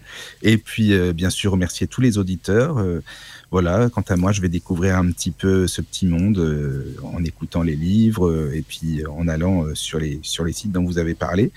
Voilà, merci à tous et aux auditeurs surtout. Dormez bien, prenez soin de vous et puis à très très bientôt. J'ai l'impression j'ai l'impression, Michael, qu'après cette émission, tu vas commencer à découvrir un petit peu mieux l'univers des vampires, non? Bah, Oui, je vais, oui, je vais mieux le découvrir parce que tu sais, euh, moi j'en ai beaucoup entendu parler, mais de manière euh, très abstraite, euh, très visuelle, parce qu'on parlait beaucoup des films, des séries et tout, et moi ça me parle vraiment pas beaucoup, enfin mhm. moins, tu vois. Donc, oui, bah, c'est visuel, c'est vrai. C'est visuel, donc moi ça, ça m'attire pas plus que ça, mais par contre, quand vous avez parlé des, des ouvrages et tout, là, oui, ça, ça donne envie, quoi. Donc voilà. dont je te parle, vraiment, tu auras l'impression d'y être parce qu'en fait, ah, c'est très descriptif. D'accord. C'est vraiment bien pour ça, quoi. Bon, bah, super. En tout cas, merci beaucoup à tout le monde. Hein, vraiment, c'était une super émission. Merci à toi, Michael, aussi. Alors, euh, la voix féminine, donc, euh, Ilia Rose, petit mot de la fin. Oui, bah déjà, je remercie Ludovic parce que j'ai été impressionnée de voir euh, l'évolution en fait de, du vampire en fait à travers, euh, à travers les âges. Donc, euh, j'ai appris beaucoup.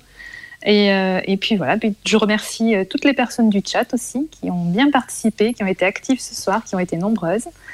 Et, voilà, et je souhaite une belle nuit. Et, et oui, continuez à vous intéresser aux vampires, c'est toujours très intéressant. Tout à fait. Et alors, euh, bien sûr, maintenant, Ludovic, hein, tu vas terminer l'émission. Après, euh, donc, euh, le, petit mot de Ludovic, je vais envoyer le générique de fin. Ludovic, d'abord, encore merci d'être là. Et toi, comment as-tu vécu l'émission Et je sais pas, comment est-ce que tu, tu trouves l'ambiance un petit peu de Wishes Radio, des ses auditeurs? Et en même temps, je laisse le petit mot de la fin, le dernier mot, par rapport justement au vampirisme. Eh ben, tout d'abord, un grand merci. C'est toujours un plaisir hein, de venir. C'est pas du tout une obligation. Je viens avec grand bonheur. Et en plus, quand on parle de vampires, euh, je, cours évidemment. Donc voilà, ça aide. Et puis, bah, j'étais ravi parce que bah, toi, Mandala et Steph, je vous avais déjà vu une première fois. Donc, je suis content d'avoir pu rencontrer euh, Michael et Lia Rose. Euh, au plaisir de d'autres échanges, bien entendu. Ce sera avec grand, grand bonheur. Voilà, si, si un jour vous avez un autre sujet où vous voulez me voir, je viendrai avec grand plaisir, sous réserve bien sûr que je puisse euh, maîtriser un minimum le sujet, bien entendu. Un grand merci à tous les auditeurs, parce que bah, deux heures avec nous, il faut être patient, donc ils étaient passionnés, euh, j'imagine. Je m'excuse aussi d'avoir beaucoup parlé, c'est vrai que j'ai beaucoup, beaucoup monologué ce soir, je m'en excuse par avance, mais c'est vrai que quand on parle de vampires, bah, encore une fois, je, je m'enflamme très très rapidement. Euh, C'était le principe. N'ayez pas peur des vampires.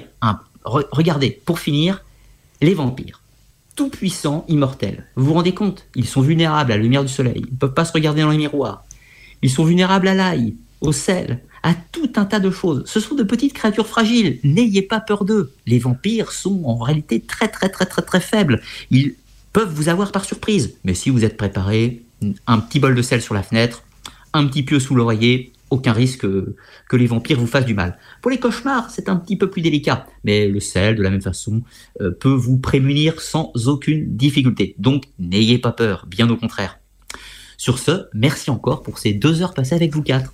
Merci à vous tous, à bientôt les amis et on va terminer donc euh, l'émission avec euh, euh, une musique tirée justement de mon album fétiche hein, que beaucoup d'auditeurs apprécient qui est justement Opéra Vampire qui va être diffusé donc après ce générique. Merci à vous quatre, merci à tous les auditeurs, d'être fidèles à Witches Radio, c'était bien sûr les débats et libre antenne sur le thème des vampires. L'univers de la magie, mystère la sorcellerie. Émission par les libres Les débats et libre antenne.